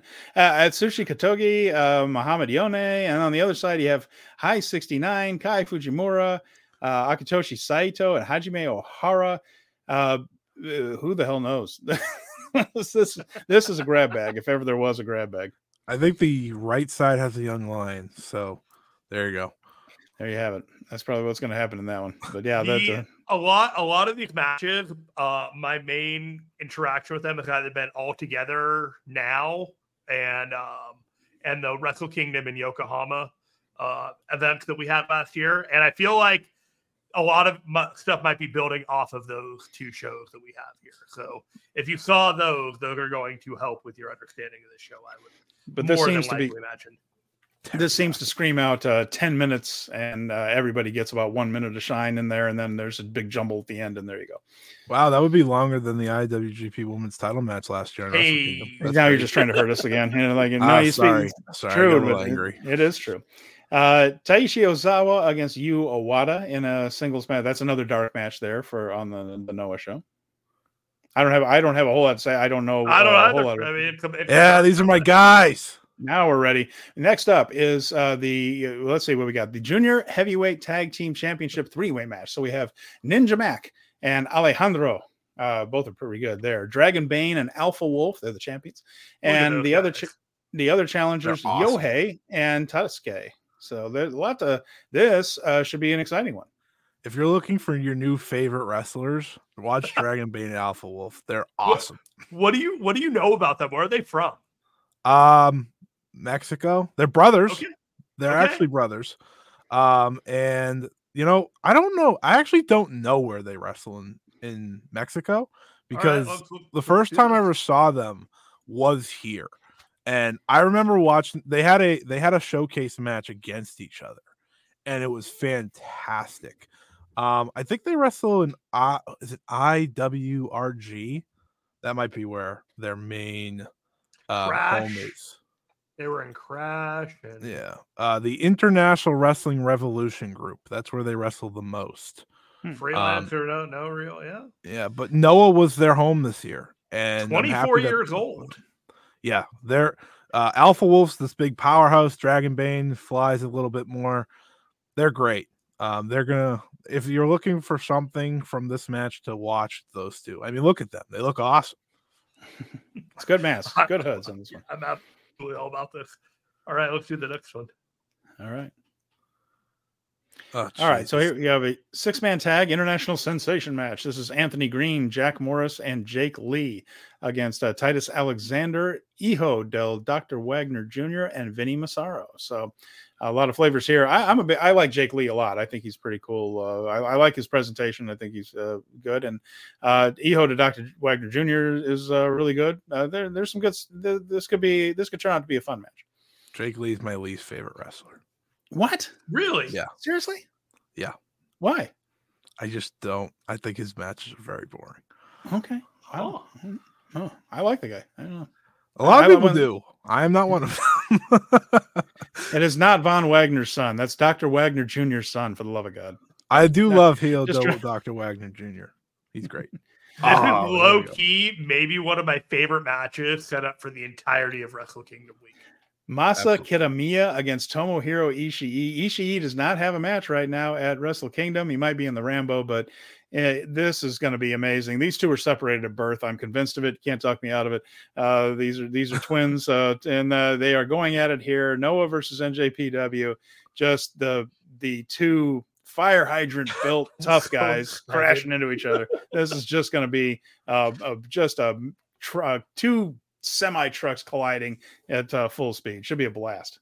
If you think that your monthly subscription to Wrestle Universe, this match is worth the price of admission for the entire month, just flat out, whatever you think you're going to pay for it, this match is worth it.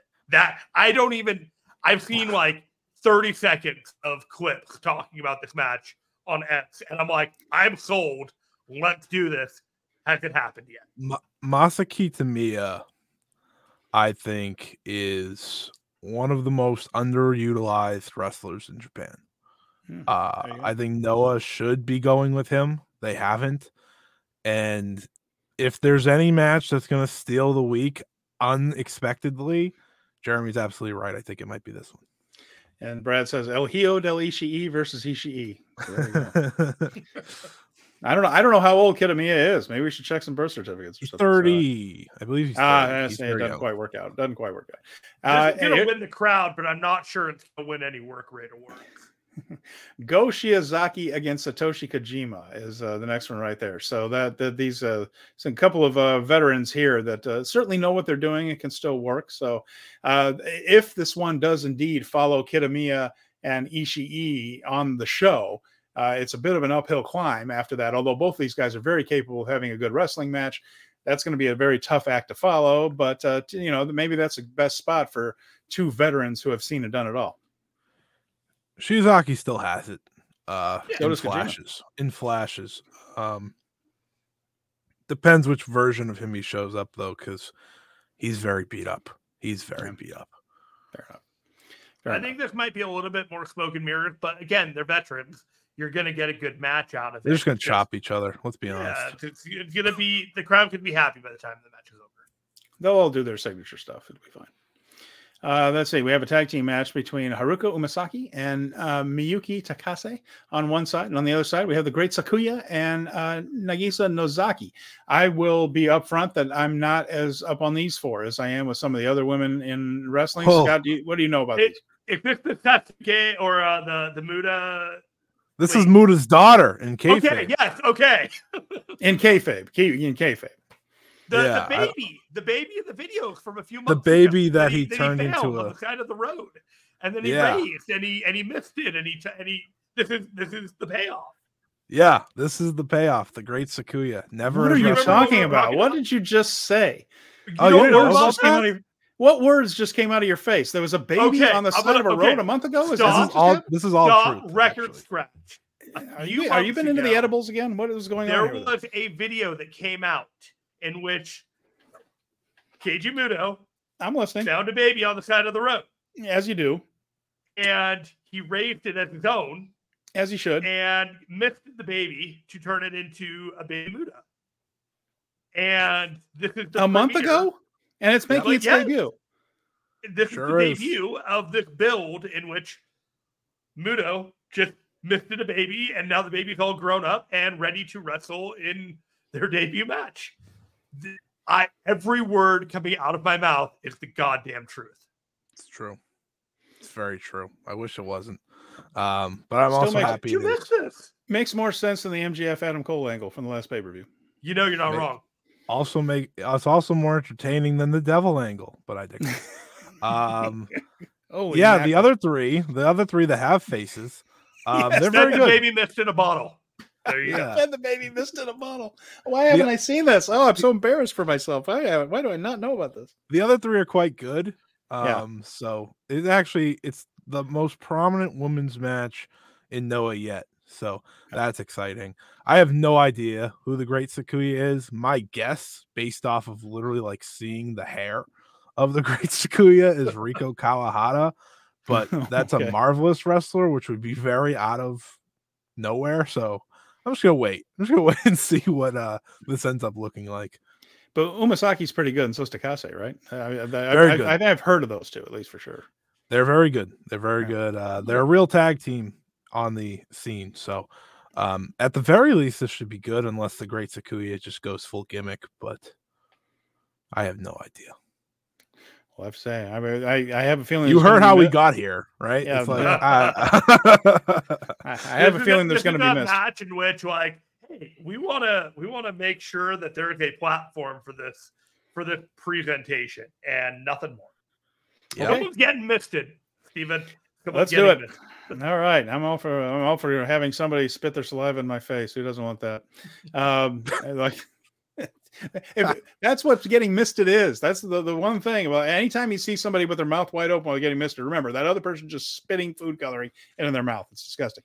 Uh, but and next up, uh, singles match here that ought to be terrific. So, uh, Takashi Sugiura, the the uh, the another grizzled veteran right there. Noah has uh, a lot of guys with some miles on them on toward the top of the card, but Ulka Sasaki on the other side, uh, singles match in this one. So, first match, first wrestling match for uh, Sasaki, former UFC fighter, former yeah. Rizin fighter.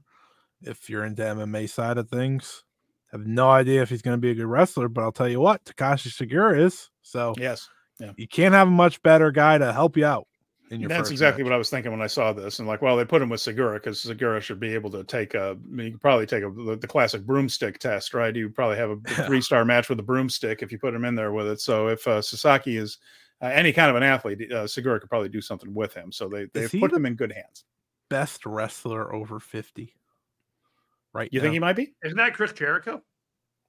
No, kidding. Mm. I'm totally kidding. No, you no. really tried to test me there. uh, I think it's probably him. I think it's probably Sugiura because he can still go like at the mm. high level. Yeah, yeah, it could be. There, I mean, there there are a lot of contenders for that actually right now. So we'll see. There are. They're yeah. all. Yeah, it's yeah. Uh, uh, Vank and I. I love you. It's it's not Christian Cage. Christian Cage. I don't even think he's is he fifty. I'm not sure he's fifty. If he is, he's not the he's not the best one. But uh, let's see. All right, moving on here. We have uh, okay. Now here is the Wrestling Symphony tag team. I'm really excited about this one. Wrestling Yoshinari Symphony. Ogawa. I watched back in the Kings Road All Japan days, and so I'm really excited that he's still in wrestling. I got to see him live when I when I went to see Noah at Korakuen Hall, and I kind of popped for that. I said, "This guy's still wrestling. He still wrestles. He still wrestles very well. He's teaming up with Zack Sabre Jr. and facing Hiroshi Tanahashi and Hayata. So we actually have a preview tag." for the TV title match at Wrestle Kingdom. And more than just a preview tag, we also get Ogawa and Hayata in this. So this this should be an excellent match. Um, I don't like Hayata at all. That's okay. I like. I you know who I do like though? I do like the other two of Tanahashi and Zack Sabre Jr. I can't tell mm-hmm. you the last time I saw Ogawa wrestle. Um, still does pretty well, but I'm all for the road to to Wrestle Kingdom here. This is the most road to Wrestle Kingdom match on the show. Yeah, it is, and it, I mean, I am curious to see. I mean, that neither one of them are going to be involved in, and, and neither one of them are going to take the fall. I mean, one of them might get the win, but neither one of them is going to take a loss. And this one, Zach and Tana, I'm talking about here. But uh, it'll be. I think this will be an interesting one. Uh, but I, I, think either Ogawa or Hayata are going to take the take the. the Hayata kind of reminds me of the Japanese Jeff Hardy, and I don't know if that's fair or not but he just kind of got that wiry like wrestling about him that that I just like every time I saw him only three or four times.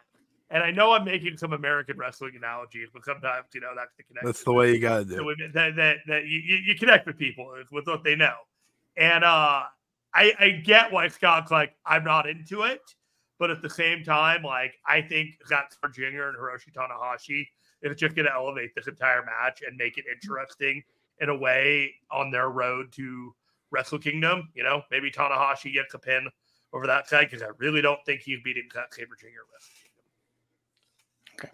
Okay. All right. What's next? All right. Let's see what we got here.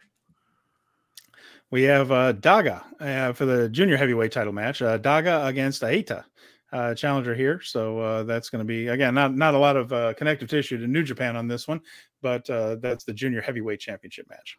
I can give you some connective tissue to Stardom. Daga dates Xena. Remember oh, really? Xena?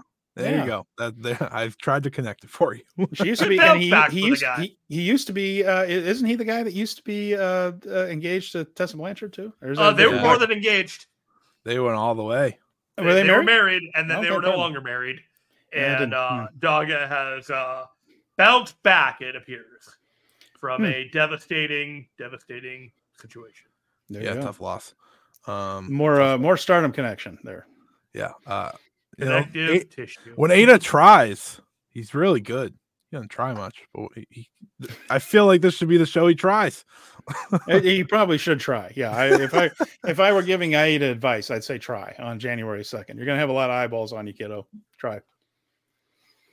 Yeah, as, and Venkin asked, Xena's the one that was in Club Venus, right? Yes, yes, yes. Uh, she was, and probably should be again someday. I think. I thought she did real well over there. So, and they, God knows Club Venus needs members. They don't have very many people. They right have now. Mina. That's it.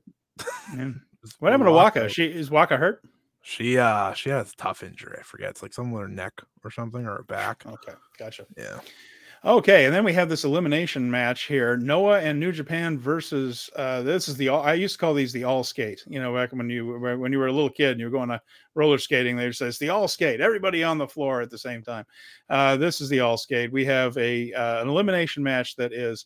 Uh, let's see, uh, Junta Miyawaki, uh, Shuji Kondo, Daiki Inaba, Kaito Kiyomiya, Shota Umino, and Ryohei Oiwa taking on the House of Torture, and that's Yoshinobu Kanemaru, Sho, Dick Togo, Ren Narita, Evil, Yujiro Takahashi, the whole House of Torture fan family over there for that one. And uh, it's going to be the uh, elimination match and the, the classic uh, babyface heel dynamic. And of course, all this is going to be a little teaser, a little taste test for uh, Umino and Narita, which is really why everybody's interested in this.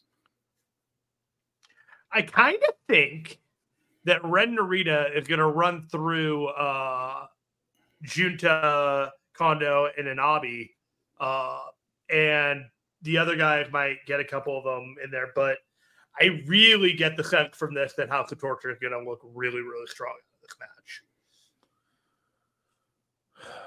Of course they are yeah, yeah. I mean, I mean, I think you do have to build them up as the heels for that thing. I mean, this this is this is a setup match for Wrestle Kingdom. Absolutely, like the this the Noah is simply filling in here. This is not a Noah match, even though there are Noah a, a few Noah wrestlers in it. Uh, mm-hmm. This is all about Wrestle Kingdom. So uh, they have been keeping Narita mostly away from Umino. He's been cheap shotting Umino. He's been screwing over Umino and his partners. I don't expect there to be anything else in this one. It just it feels like Narita is the guy that really needs the most like spotlight on this. Shota is established as that babyface guy that everyone wants to get behind. Kiyomiya and Oiwa, it, their roles are established. It's it's Narita in in House of Torture that has to look like the dangerous, dangerous uh, Daedric version of Ren that we've all kind of seen here and there. So I just kind of see him running through a bunch of guys. Yeah, and this is all of House of Torture, and and I and I will say for the Misfit, yeah, I think people are into the House of Torture right now because of Ren Narita. Their I mean, draws, I, I know, maybe. Yeah, it, it, it's well, I mean, I think that the addition of Narita, that feud is legitimately hot. The one with the uh, Umino and Narita, and I think people are into it. They got some pretty strong reactions at the uh, road to the Tokyo Dome shows of Korakuen, and I and he's getting real heel heat there. Narita is for this, so uh, I understand. You know, I've said many times in this show that I don't think that the interference and and weapon stuff that House Torture does is what New Japan does well. I think that that's it's something that they feel like they need to do, but I don't, I don't think they're good at it. But I think adding Narita to it has added something to that act because that's a hot feud. Whatever you want to say about it, they did a good job of setting up that turn. And now I think that the, the fans really do want to see Umino get a piece of uh, Ren Narita. So, and the idea of having to go through all of these lackeys and clowns to get to him, I think is going to make the payoff uh, all the sweeter once it finally does happen. So I, I think it'll end up being effective. It's just, uh, you know, as long as there's not too much Yujiro in there, the rest of them can wrestle. So, you know. Do You think anyone gets disqualified for using a steel chair? I don't know. I mean, it, it, can he get to square? I don't know. I don't know about Noah. It could uh, have an elimination match. A ref could be like, "Nope, you're done. You're out." Yeah, Bye. yeah, they could do something like that. So that, I'm just ready for the match to end with everything is evil. So just feels the right. Music, man, the music will haunt you. I actually, th- I, my guess is that Narita is going to win this match somehow with the uh the X Factor. What does he call it? The double cross. He called it his X Factor is the double cross. I, d- I did like Narita's theme when it came out the other day. I was like, you know what, I'm mm. all right with this. So uh, it was, it was catchy to me. Grand dark, Wizard Narita, moody sort of way. So there you go. All right. And then, of course, the GHC heavyweight title, Kenoh, the champion, against uh, Manabu Soya, the challenger. And that's uh, going to be uh, on top in this uh, card right there. That's not the main event. It's not the main. No, no, no, it isn't. You're right. No, excuse me. there is one more. The GHC title. I'm sorry. Match. I forgot. I did forget about the special challenge match. Silly on you for thinking the world title would main event the pay per view. yeah, no, no, no. It's not. It's this is the semi. Yeah, you're absolutely right. Pardon me, guys. Sorry. Yeah. This, is uh, the, uh, the Kongo grudge match. The dissolution yeah. of Kongo and Soya yeah. and Kenoh, or it should be great at each other. I Kenoh's on fire right now, and so yeah. I kind of don't think that they're gonna uh, pivot to Soya, but I think this is an excellent main event and kind of closes the book on the the Kongo dissolution in a lot of ways. So that's kind of my armchair analysis of this. I think it's going to be a good match, uh, potentially better than the main event.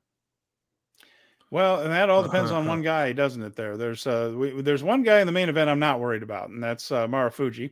Uh, but that main event is indeed uh, Naomichi Marufuji against Kota Ibushi, and I, I mean it, will be fine. It's not going to be bad. I'm not saying this is going to be bad. It's Destiny 24 uh, 2024 special singles match, uh, but I have a little more faith in Marufuji after seeing what is left of Kota Ibushi in his AEW matches, and it seems like a lot has gone out, uh, a lot of wind has gone out of Kota Ibushi's sails.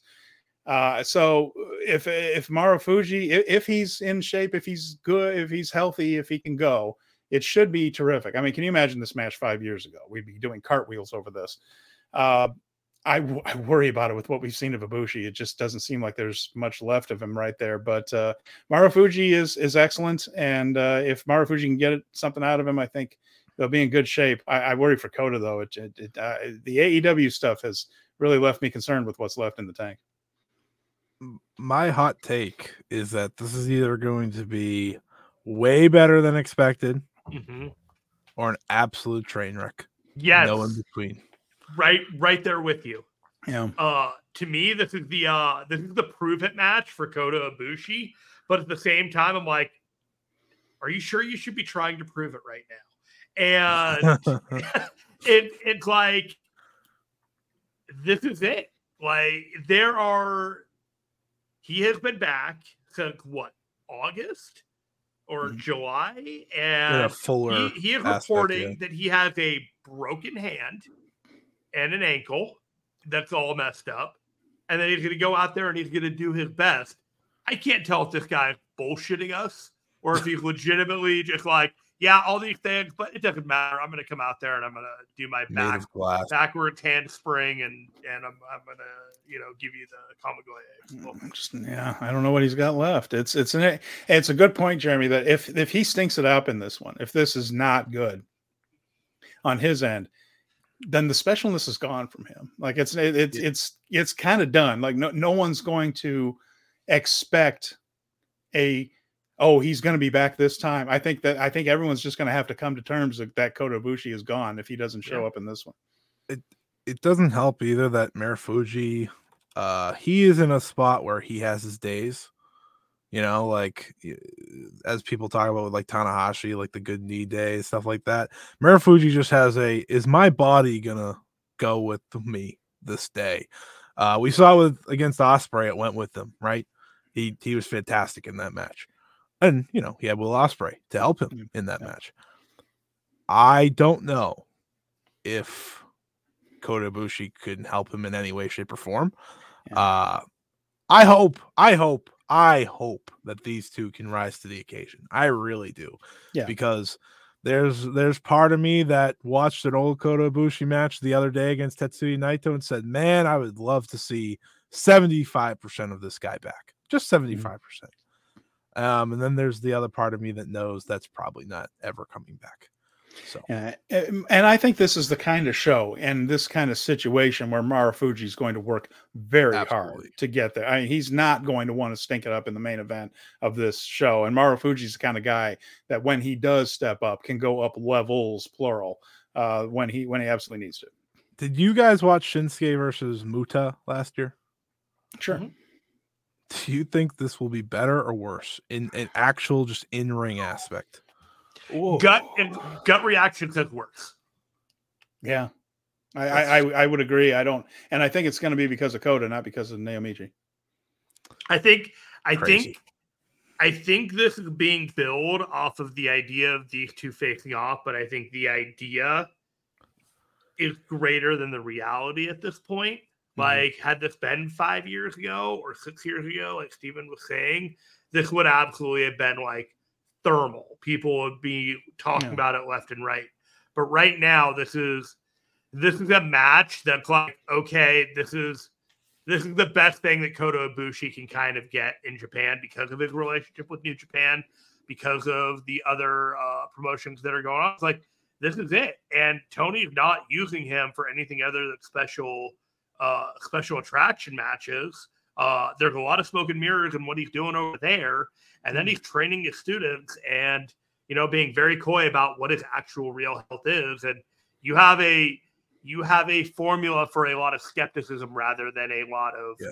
you know yeah it, confident it's, anticipation.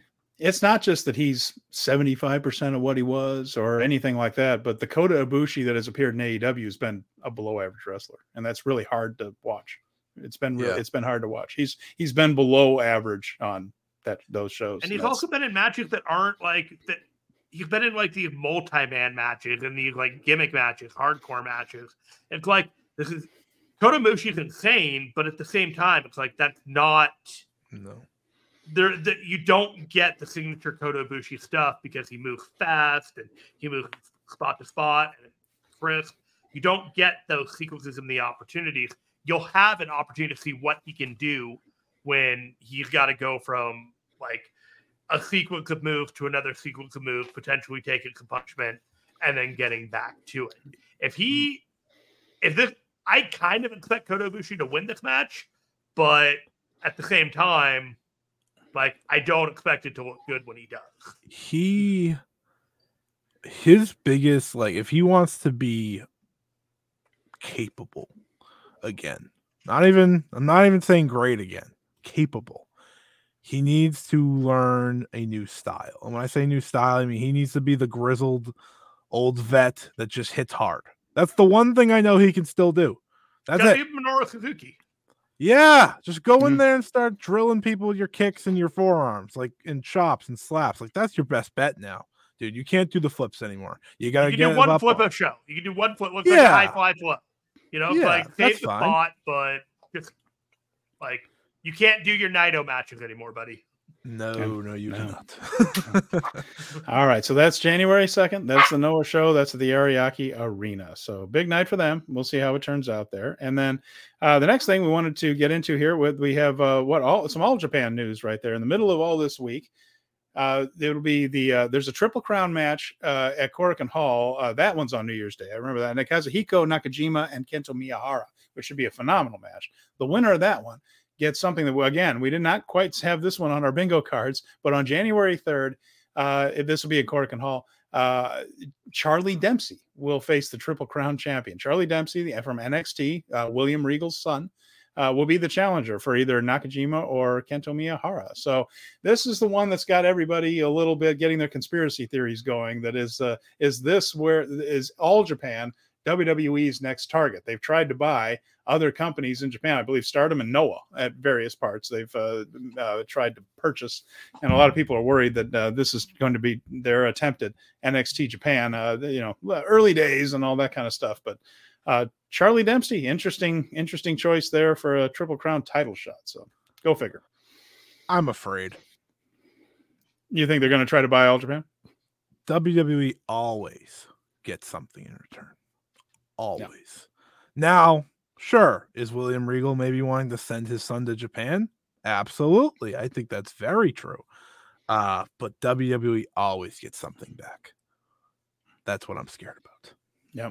No, we'll have to see mm-hmm. what that is. So, uh, but yeah, I, I, think there are plans afoot, and I, I, think they've always had the idea of, of, and certainly Triple H, who now seems to have a little bit more control now that Vince is uh, out to pasture creatively. Anyway, uh, he's always had his eye on having an NXT NXTs around the world. Remember that was the original idea there that they were going to have NXTs all over the place.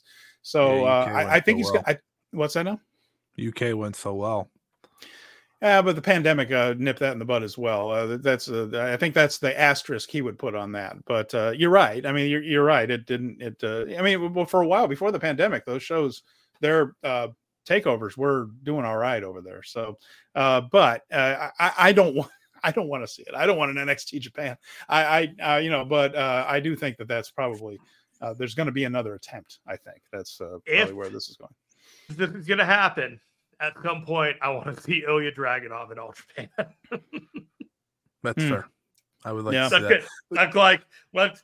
I was I was looking at the calendar and looking at the date. I'm like, could it be Ilya Dragunov? And I'm like, no, it cannot. And I am sad. But it could be Charlie Dempsey or Drew Gulak. And I thought, hmm, that would be appropriate. And then it turned out to be Charlie Dempsey. And William Regal made his first uh, one year moratorium on social media slash WWE footage.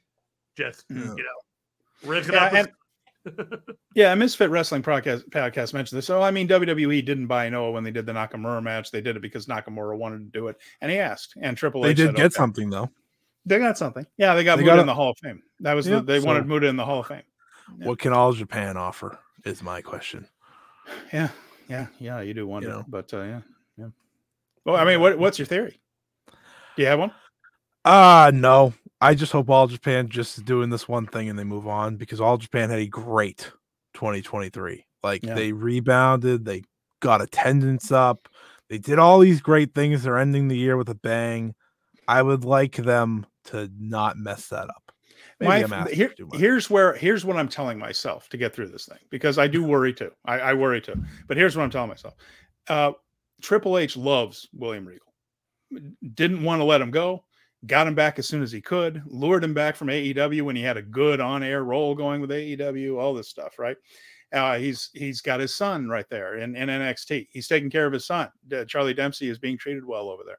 Uh, he loves Regal, and I wonder if William Regal didn't just simply go into Triple H's office and say, "Paul, can we do this, please?"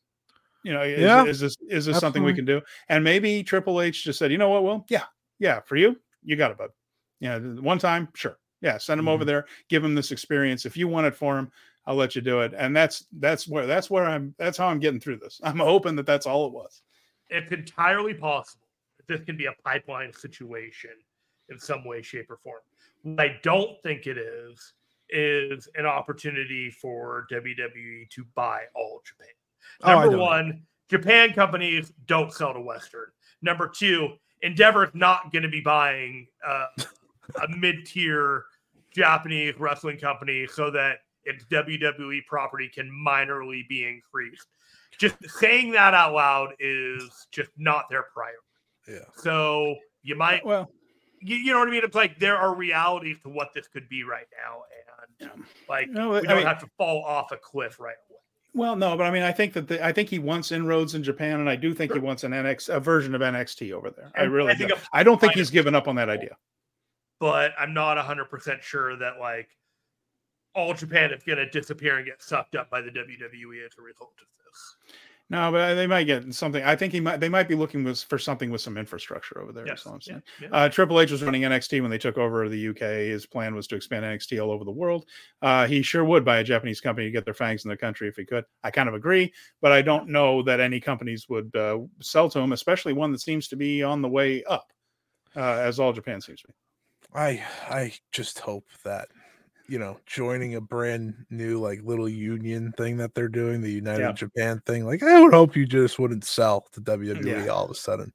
Yeah, and and and Misfit says I, I can see Triple H wanting some talent from AG, AJ PW, but nothing catastrophic. Well, That's pretty talent catastrophic for all Japan. They don't have that much. they they have a very small core. That would be Yeah. Catastrophic. And uh, don't forget the Okada rumors. Yeah, I uh, well, I'm not. I'm not going to. I have decided to forget them. yeah, me too. I, I it's just boy. Thank you, thank you, President Ace.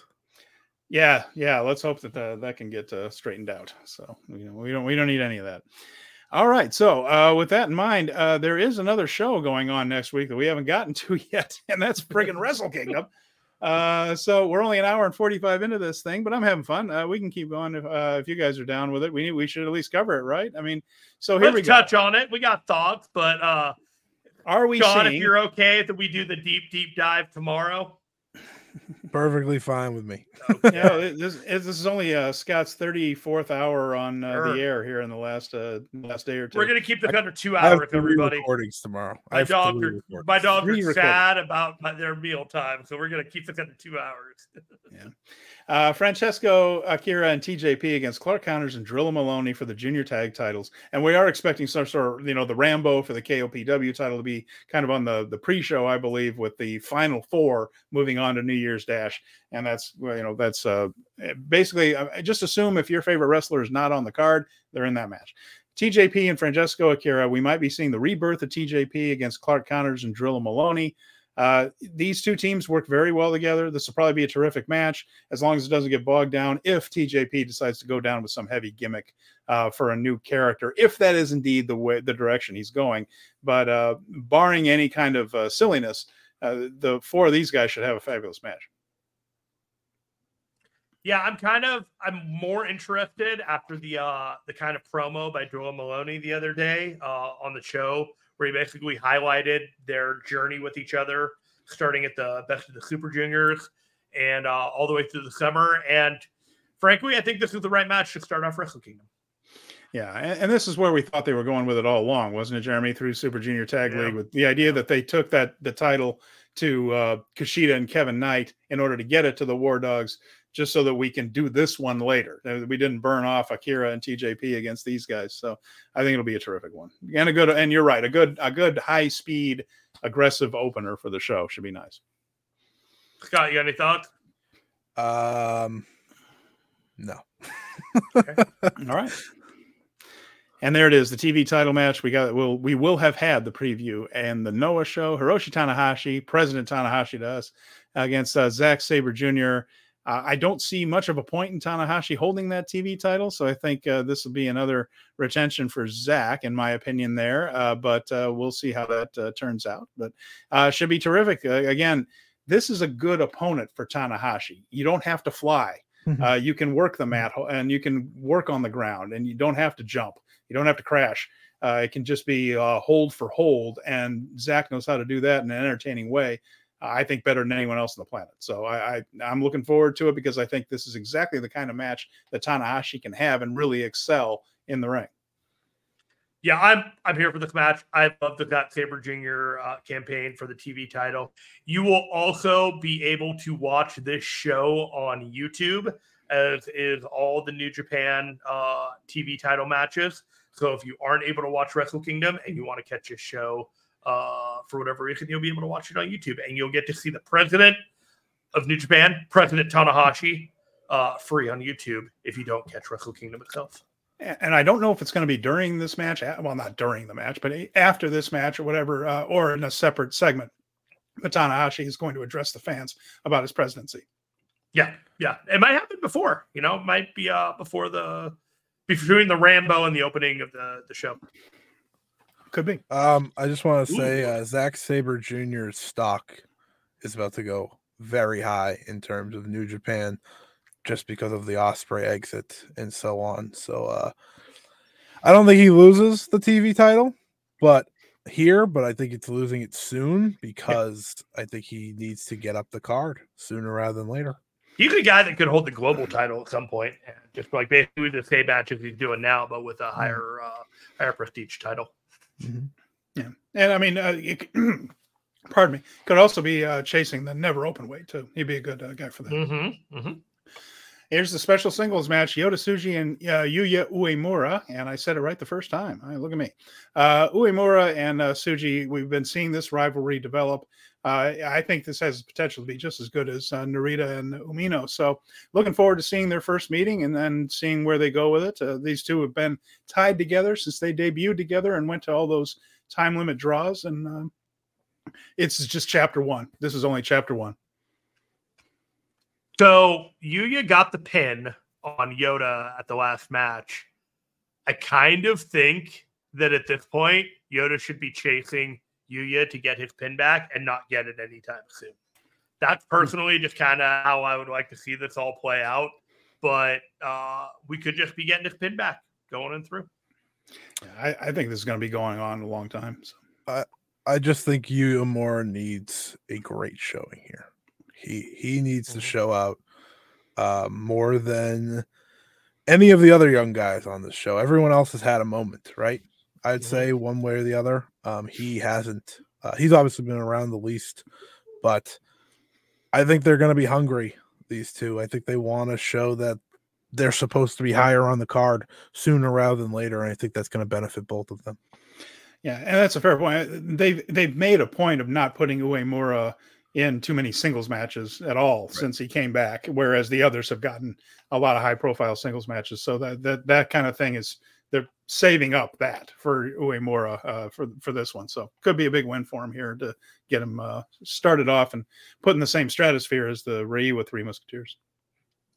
So. And here we go with uh this is the one again another teaser. We're not doing Umino versus Narita full blown yet. With that's going to be for later in the year where you see these guys really clashing, probably with some kind of maybe even stipulation down the road. Uh, but we have for now Shota Umino, Kaito Kiyomiya getting a uh, shot here, and Wrestle Kingdom against Evil and Ren Narita. And uh, really, this match is about uh, Narita and Umino to me. Uh, and I think it's, uh, again, we're setting things up for uh, Umino to get his revenge, but it's not going to come here, I don't think. I think this is all to whet the appetite. I'm really excited for this match. I know they took the long way around to get to it and gave you the false sense of security to get to that point with the World Tag League. But uh yes, it's evil. Yes, he's in his Wrestle Kingdom match. I'm glad it's a tag, and I'm glad it's with these three other guys because you know he'll be he'll be in a role to highlight the others rather than trying to make himself look good. Shota, Shota's my guy. This is yeah. this is the guy I fully invested in. So I'm very excited for him. Um, but I'm also very excited for Kaito Kiyomiya. Mm-hmm. I think I one thing I completely disagree on is Kevin Kelly and the way he's kind of talked oh, down oh, God. Kaito Kiyomiya. Yeah, we and, said it here too. Totally agree with you. It, it was mystifying. In almost like a disrespectful way. Yeah. Uh what Kiyomiya has done in his involvement in New Japan has been fantastic. I think yes. he has shown up and shown out every single time. And I think he's going to do it again here. He is not someone that looks at a moment and thinks it's too big for him, right? He stepped into the Tokyo Dome with Okada last year. He he he's willing to create his moments as well. Um, and I think this is going to be just as important for him, maybe for his future, as it is for Umino and Narita. And uh, I would love to just see them let Evil wrestle. I really would. Like this yeah. match could like if we just let these four wrestle, this could be an awesome tag team mm-hmm. match. Mm-hmm. I still think it's gonna be really good either way though. Yeah. Uh, we I, were I, talking I, um, with Justin Knipper last year, and he was explaining that Kiyomiya in New Japan, uh, it's like a three to five year plan with him, and we're in year one plus. You know, like the, the hills that he's climbing to succeed in New Japan in order to come back to Noah, the conquering hero, is is basically like the blueprint for all this. And people are really upset because right now he's in the um, he's in the trials period and he's not succeeding. And that's mm-hmm. that's the hero's journey for everybody. So yeah. The other thing that I think, I think Evil does win, and I think Evil is the guy that is challenging Naito first after uh, after the dome. Oh God.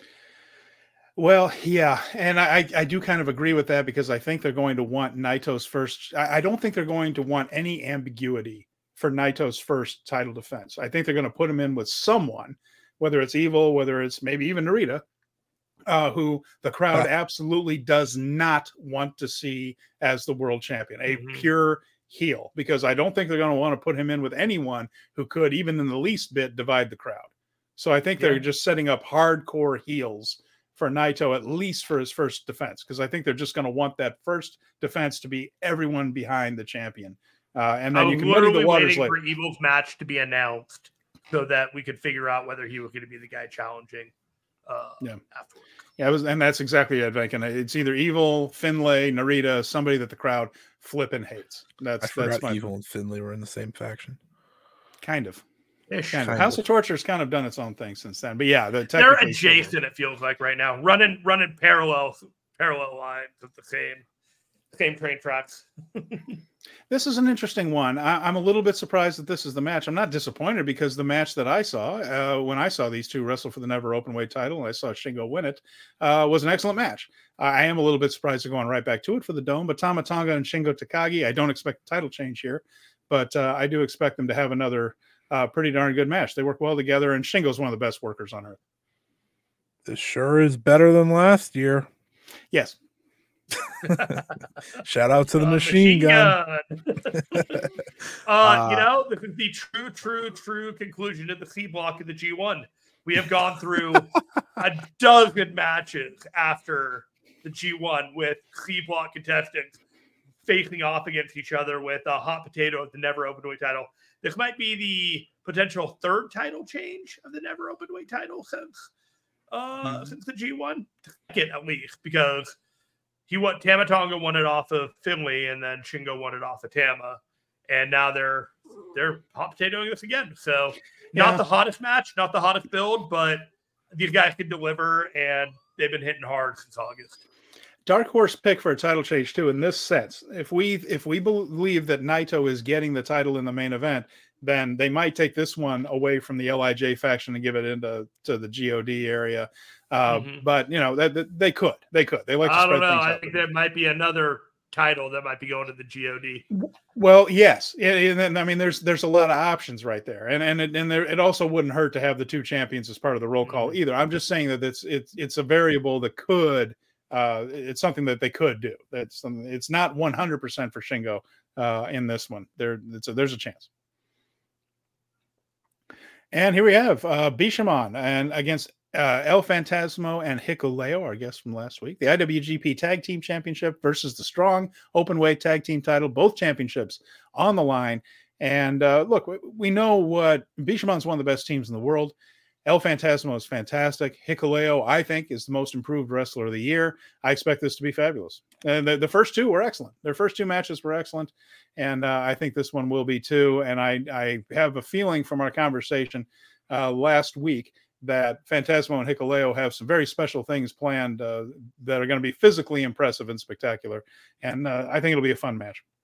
Motivated to show up and show out. Uh, I think this match is not going to go 40 minutes no. like their World Tag League final, but I think it could go 15, and I think they could get everything they need to uh, with this match in there in that time.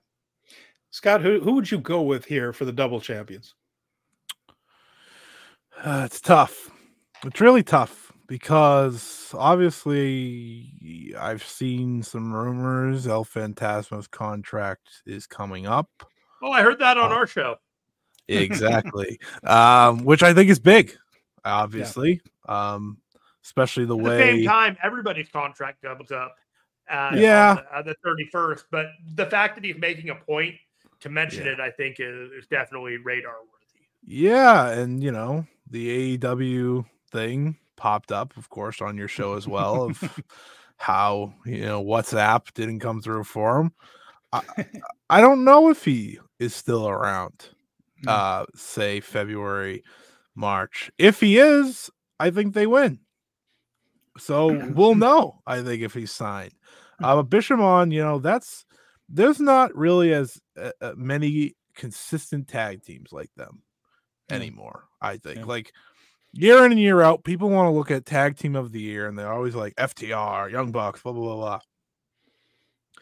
There's one team that's always consistent, always giving it their all for the past three years, four years, whatever it is.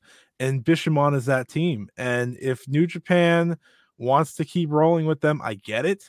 Um, there's just there's just not a lot of uh like last year, right? We all knew Aussie Open was waiting in the wings until they weren't anymore.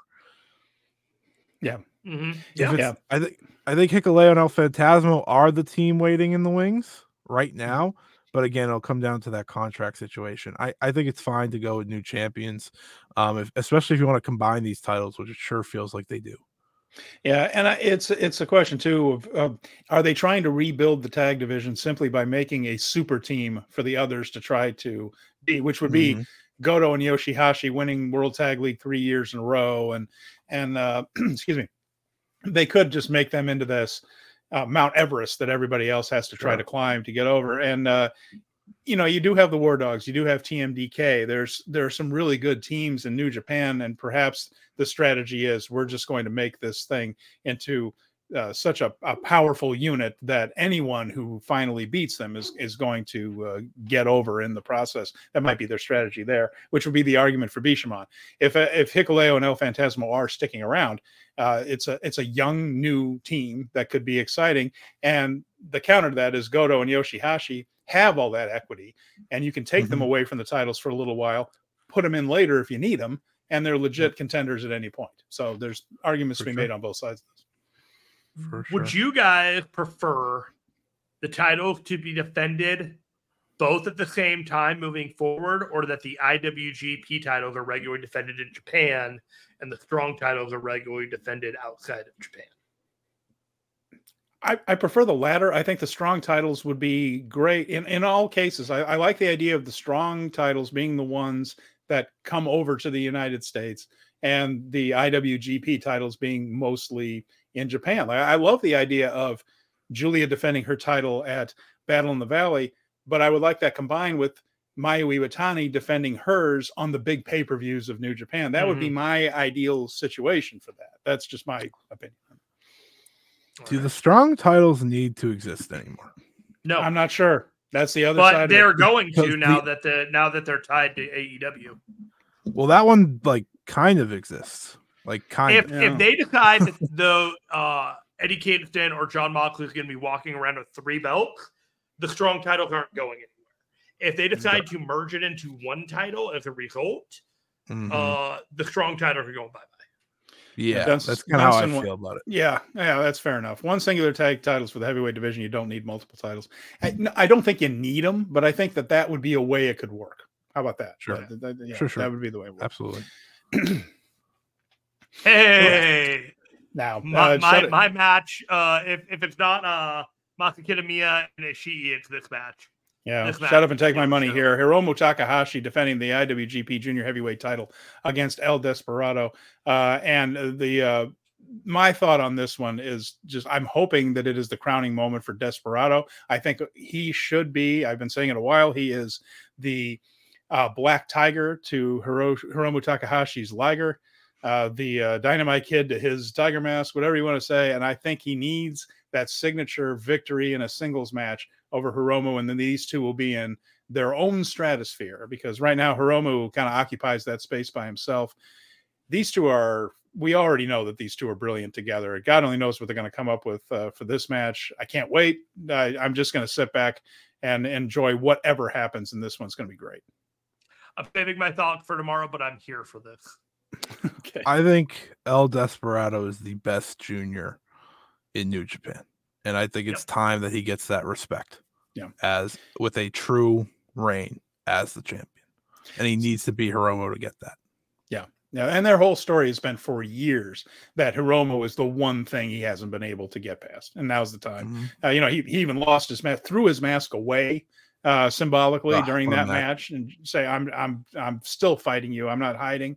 Uh, that was uh, dramatic and and and properly brilliant, and uh, I'm not sure if anything like that's going to happen here. It could, but uh, I, I think that this is his time. I'm just hoping it's Despe's time. I, this is, this I think Des- I tell you that Desperado versus Jon Moxley from this summer was one of my favorite matches of the year. It was mine too. I I think Desperado had his fun in 2023 for a reason, and I think it's because it's now his time to run the division a little mm-hmm. bit.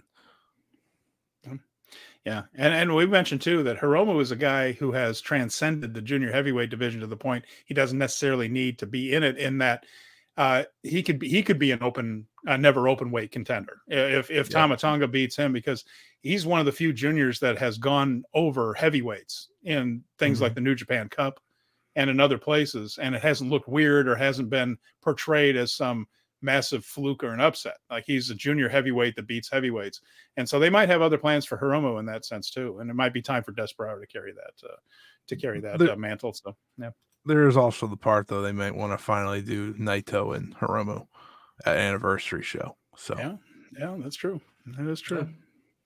A lot of arguments. I mean, but that, that just shows you how exciting that is that that could go either way. Here is the rematch of the year Kazuchika Okada and Bryan Danielson. We can finally get that finish that we didn't get because Danielson broke his arm and they couldn't do all the dramatic near falls. They had to improvise.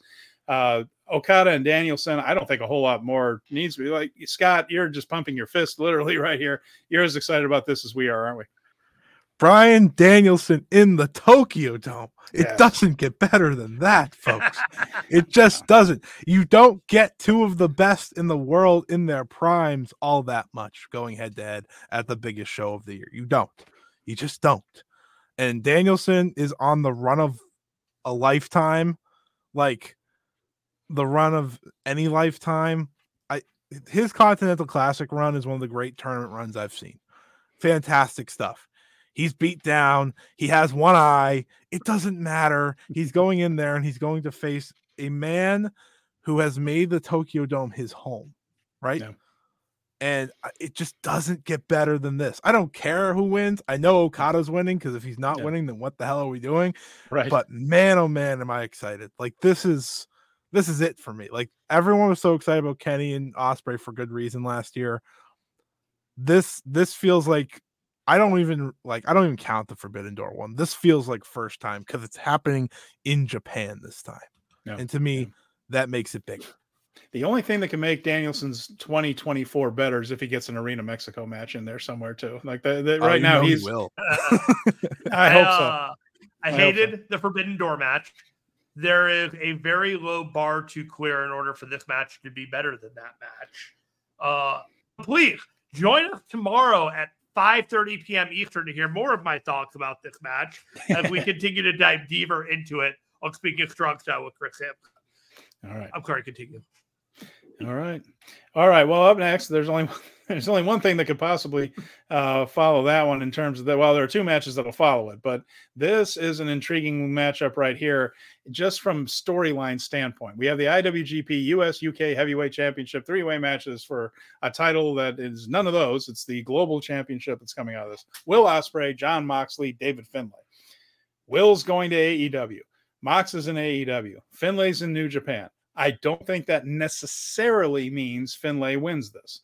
There, we'll, we'll go into all the arguments here. Scott, which way are you leaning here? Uh, I'll tell you what, very quickly, we'll, and again, we'll dive deeper into this tomorrow.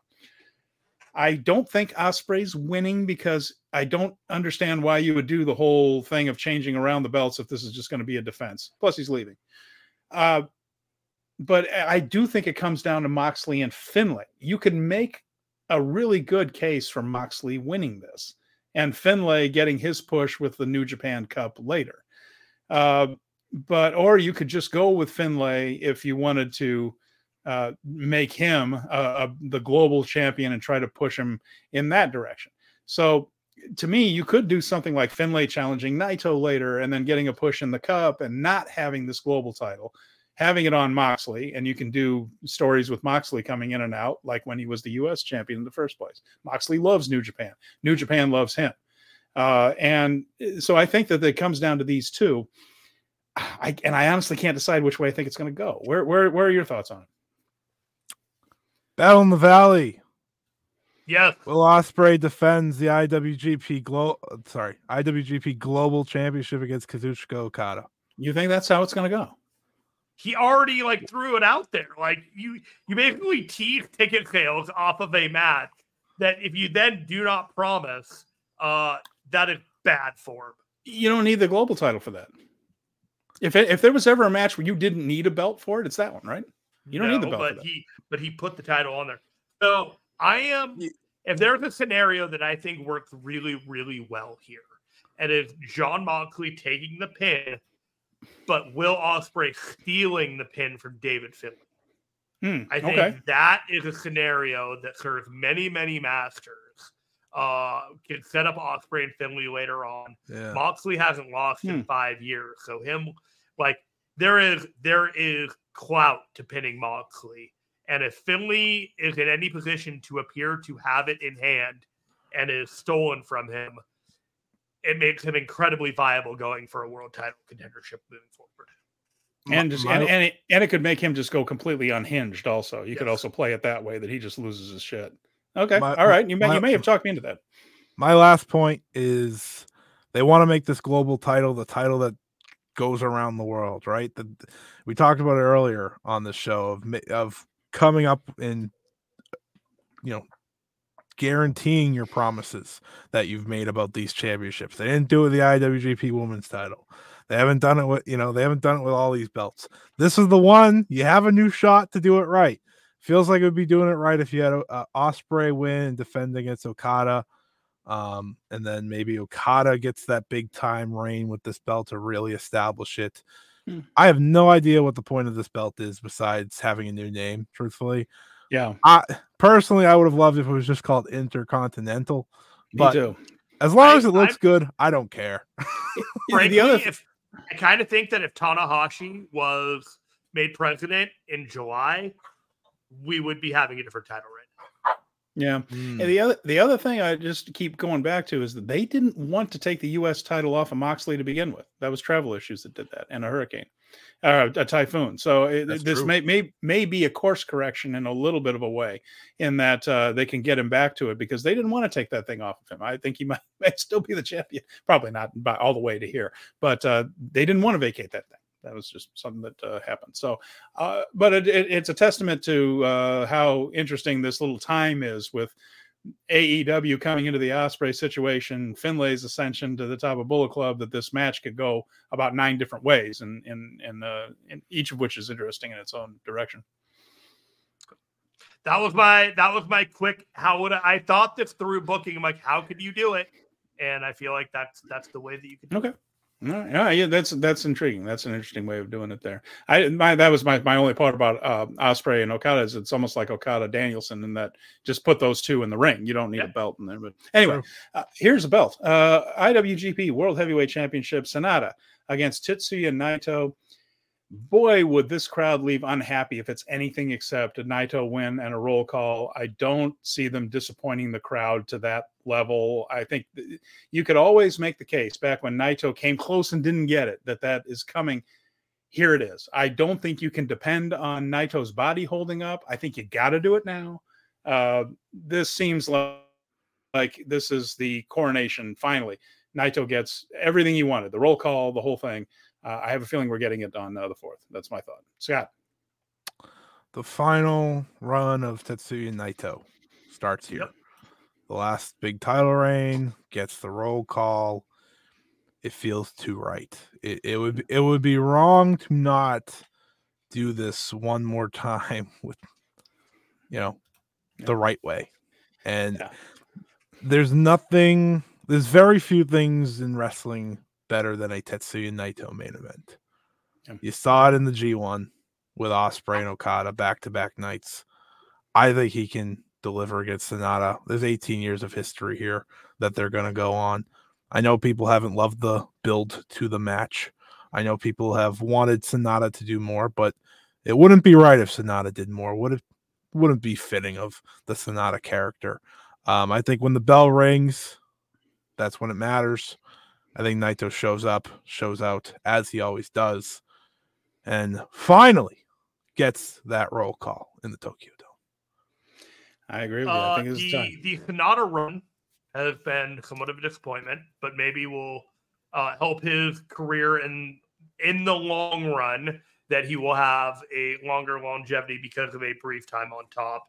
But uh, you know, frankly, if you were watching New Japan in 2018 and you saw Tanahashi win the G1, and then you saw him go to Wrestle Kingdom, and then you saw a brief title reign afterwards, uh, but you got the the major beats of it. I kind of think we're getting something very similar to that with Naito uh, in 2024. So I don't think it's a long title reign. I think it's for the moment, but once the moment, the moment has passed, uh, we are going to move, be moving on very quickly into overdrive in the plant 2024 in, in New Japan. Yeah. Naito. Naito. yeah, it just feels like, and then they've been they've been doing just in increments. Like the last time he won the title, but he didn't get to do the roll call because Kenta attacked him. It's like, the, oh my god, if that happens again, I will lose my mind. well, how about the, how about this? I'm going to roll this out there. I'm going to roll it out to Chris too and see what you think. Does someone try to interrupt? Do they tease the idea that someone tries to interrupt the roll call and ends up getting run off? I, I, I think I would think that would be funny if somebody tr- slid in and tried to do it, and you know, and then it's they're upended and thrown out, and then all right, now we're doing it. I, I, I get it. I would that would make me that would tickle me. That would be funny, but uh, I will be very angry. I mean, I want the roll call. I don't want him to lose it, but I, I wonder if they would just tease that somebody's going to come out and interrupt it. I think it's fair to have someone like come halfway down the aisle and just be like, "No, no, get away." You get your match. Just get away from me. Go. Xander can jumps out from the audience and uh, stops it, and then he finally him. gets it. Then he finally gets inducted. Uh, oh, there you go. Then they bring him in and put his name in it. How about that? Either that or Yota absolutely destroys someone on the on the uh, walkway or something. Spears the shit out of him. Scott, we had a uh, we had a supersized episode today, but go ahead and give uh, your plugs out for your show tomorrow and everything going on.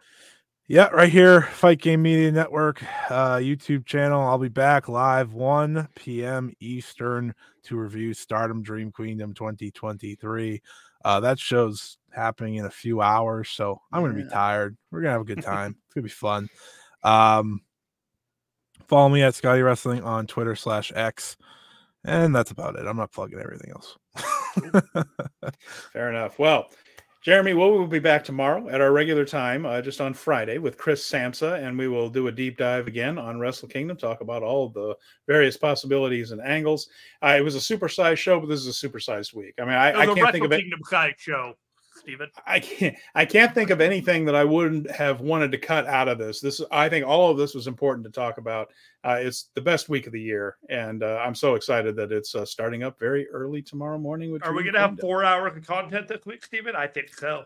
I think we could. We, we we tend to go on with Chris. It's it's a lot of fun. So uh, and uh, USV EVA guy is here too. Uh, I would I he oh here's the contrary opinion. I would adore if Sanada wins. I saw the sad Naito fans leaving the dome. It would be great to see it again. That's a heel turn right there. chaos there. Come on now, that's just a Not chaos. LIJ, chaos. there you go. with just five with, with that in mind, we hope everybody can join us tomorrow. We're going to have a good time with Chris Sampson there. And don't forget the Dream Queendom review show with Scott right here on the Fight Game Media YouTube channel. For Scott, for Jeremy, I'm Steven Conway. Thanks for watching Speaking of Strong Style today. We will see you tomorrow for part two of our Wrestle Kingdom Week preview. We'll talk to you again very soon.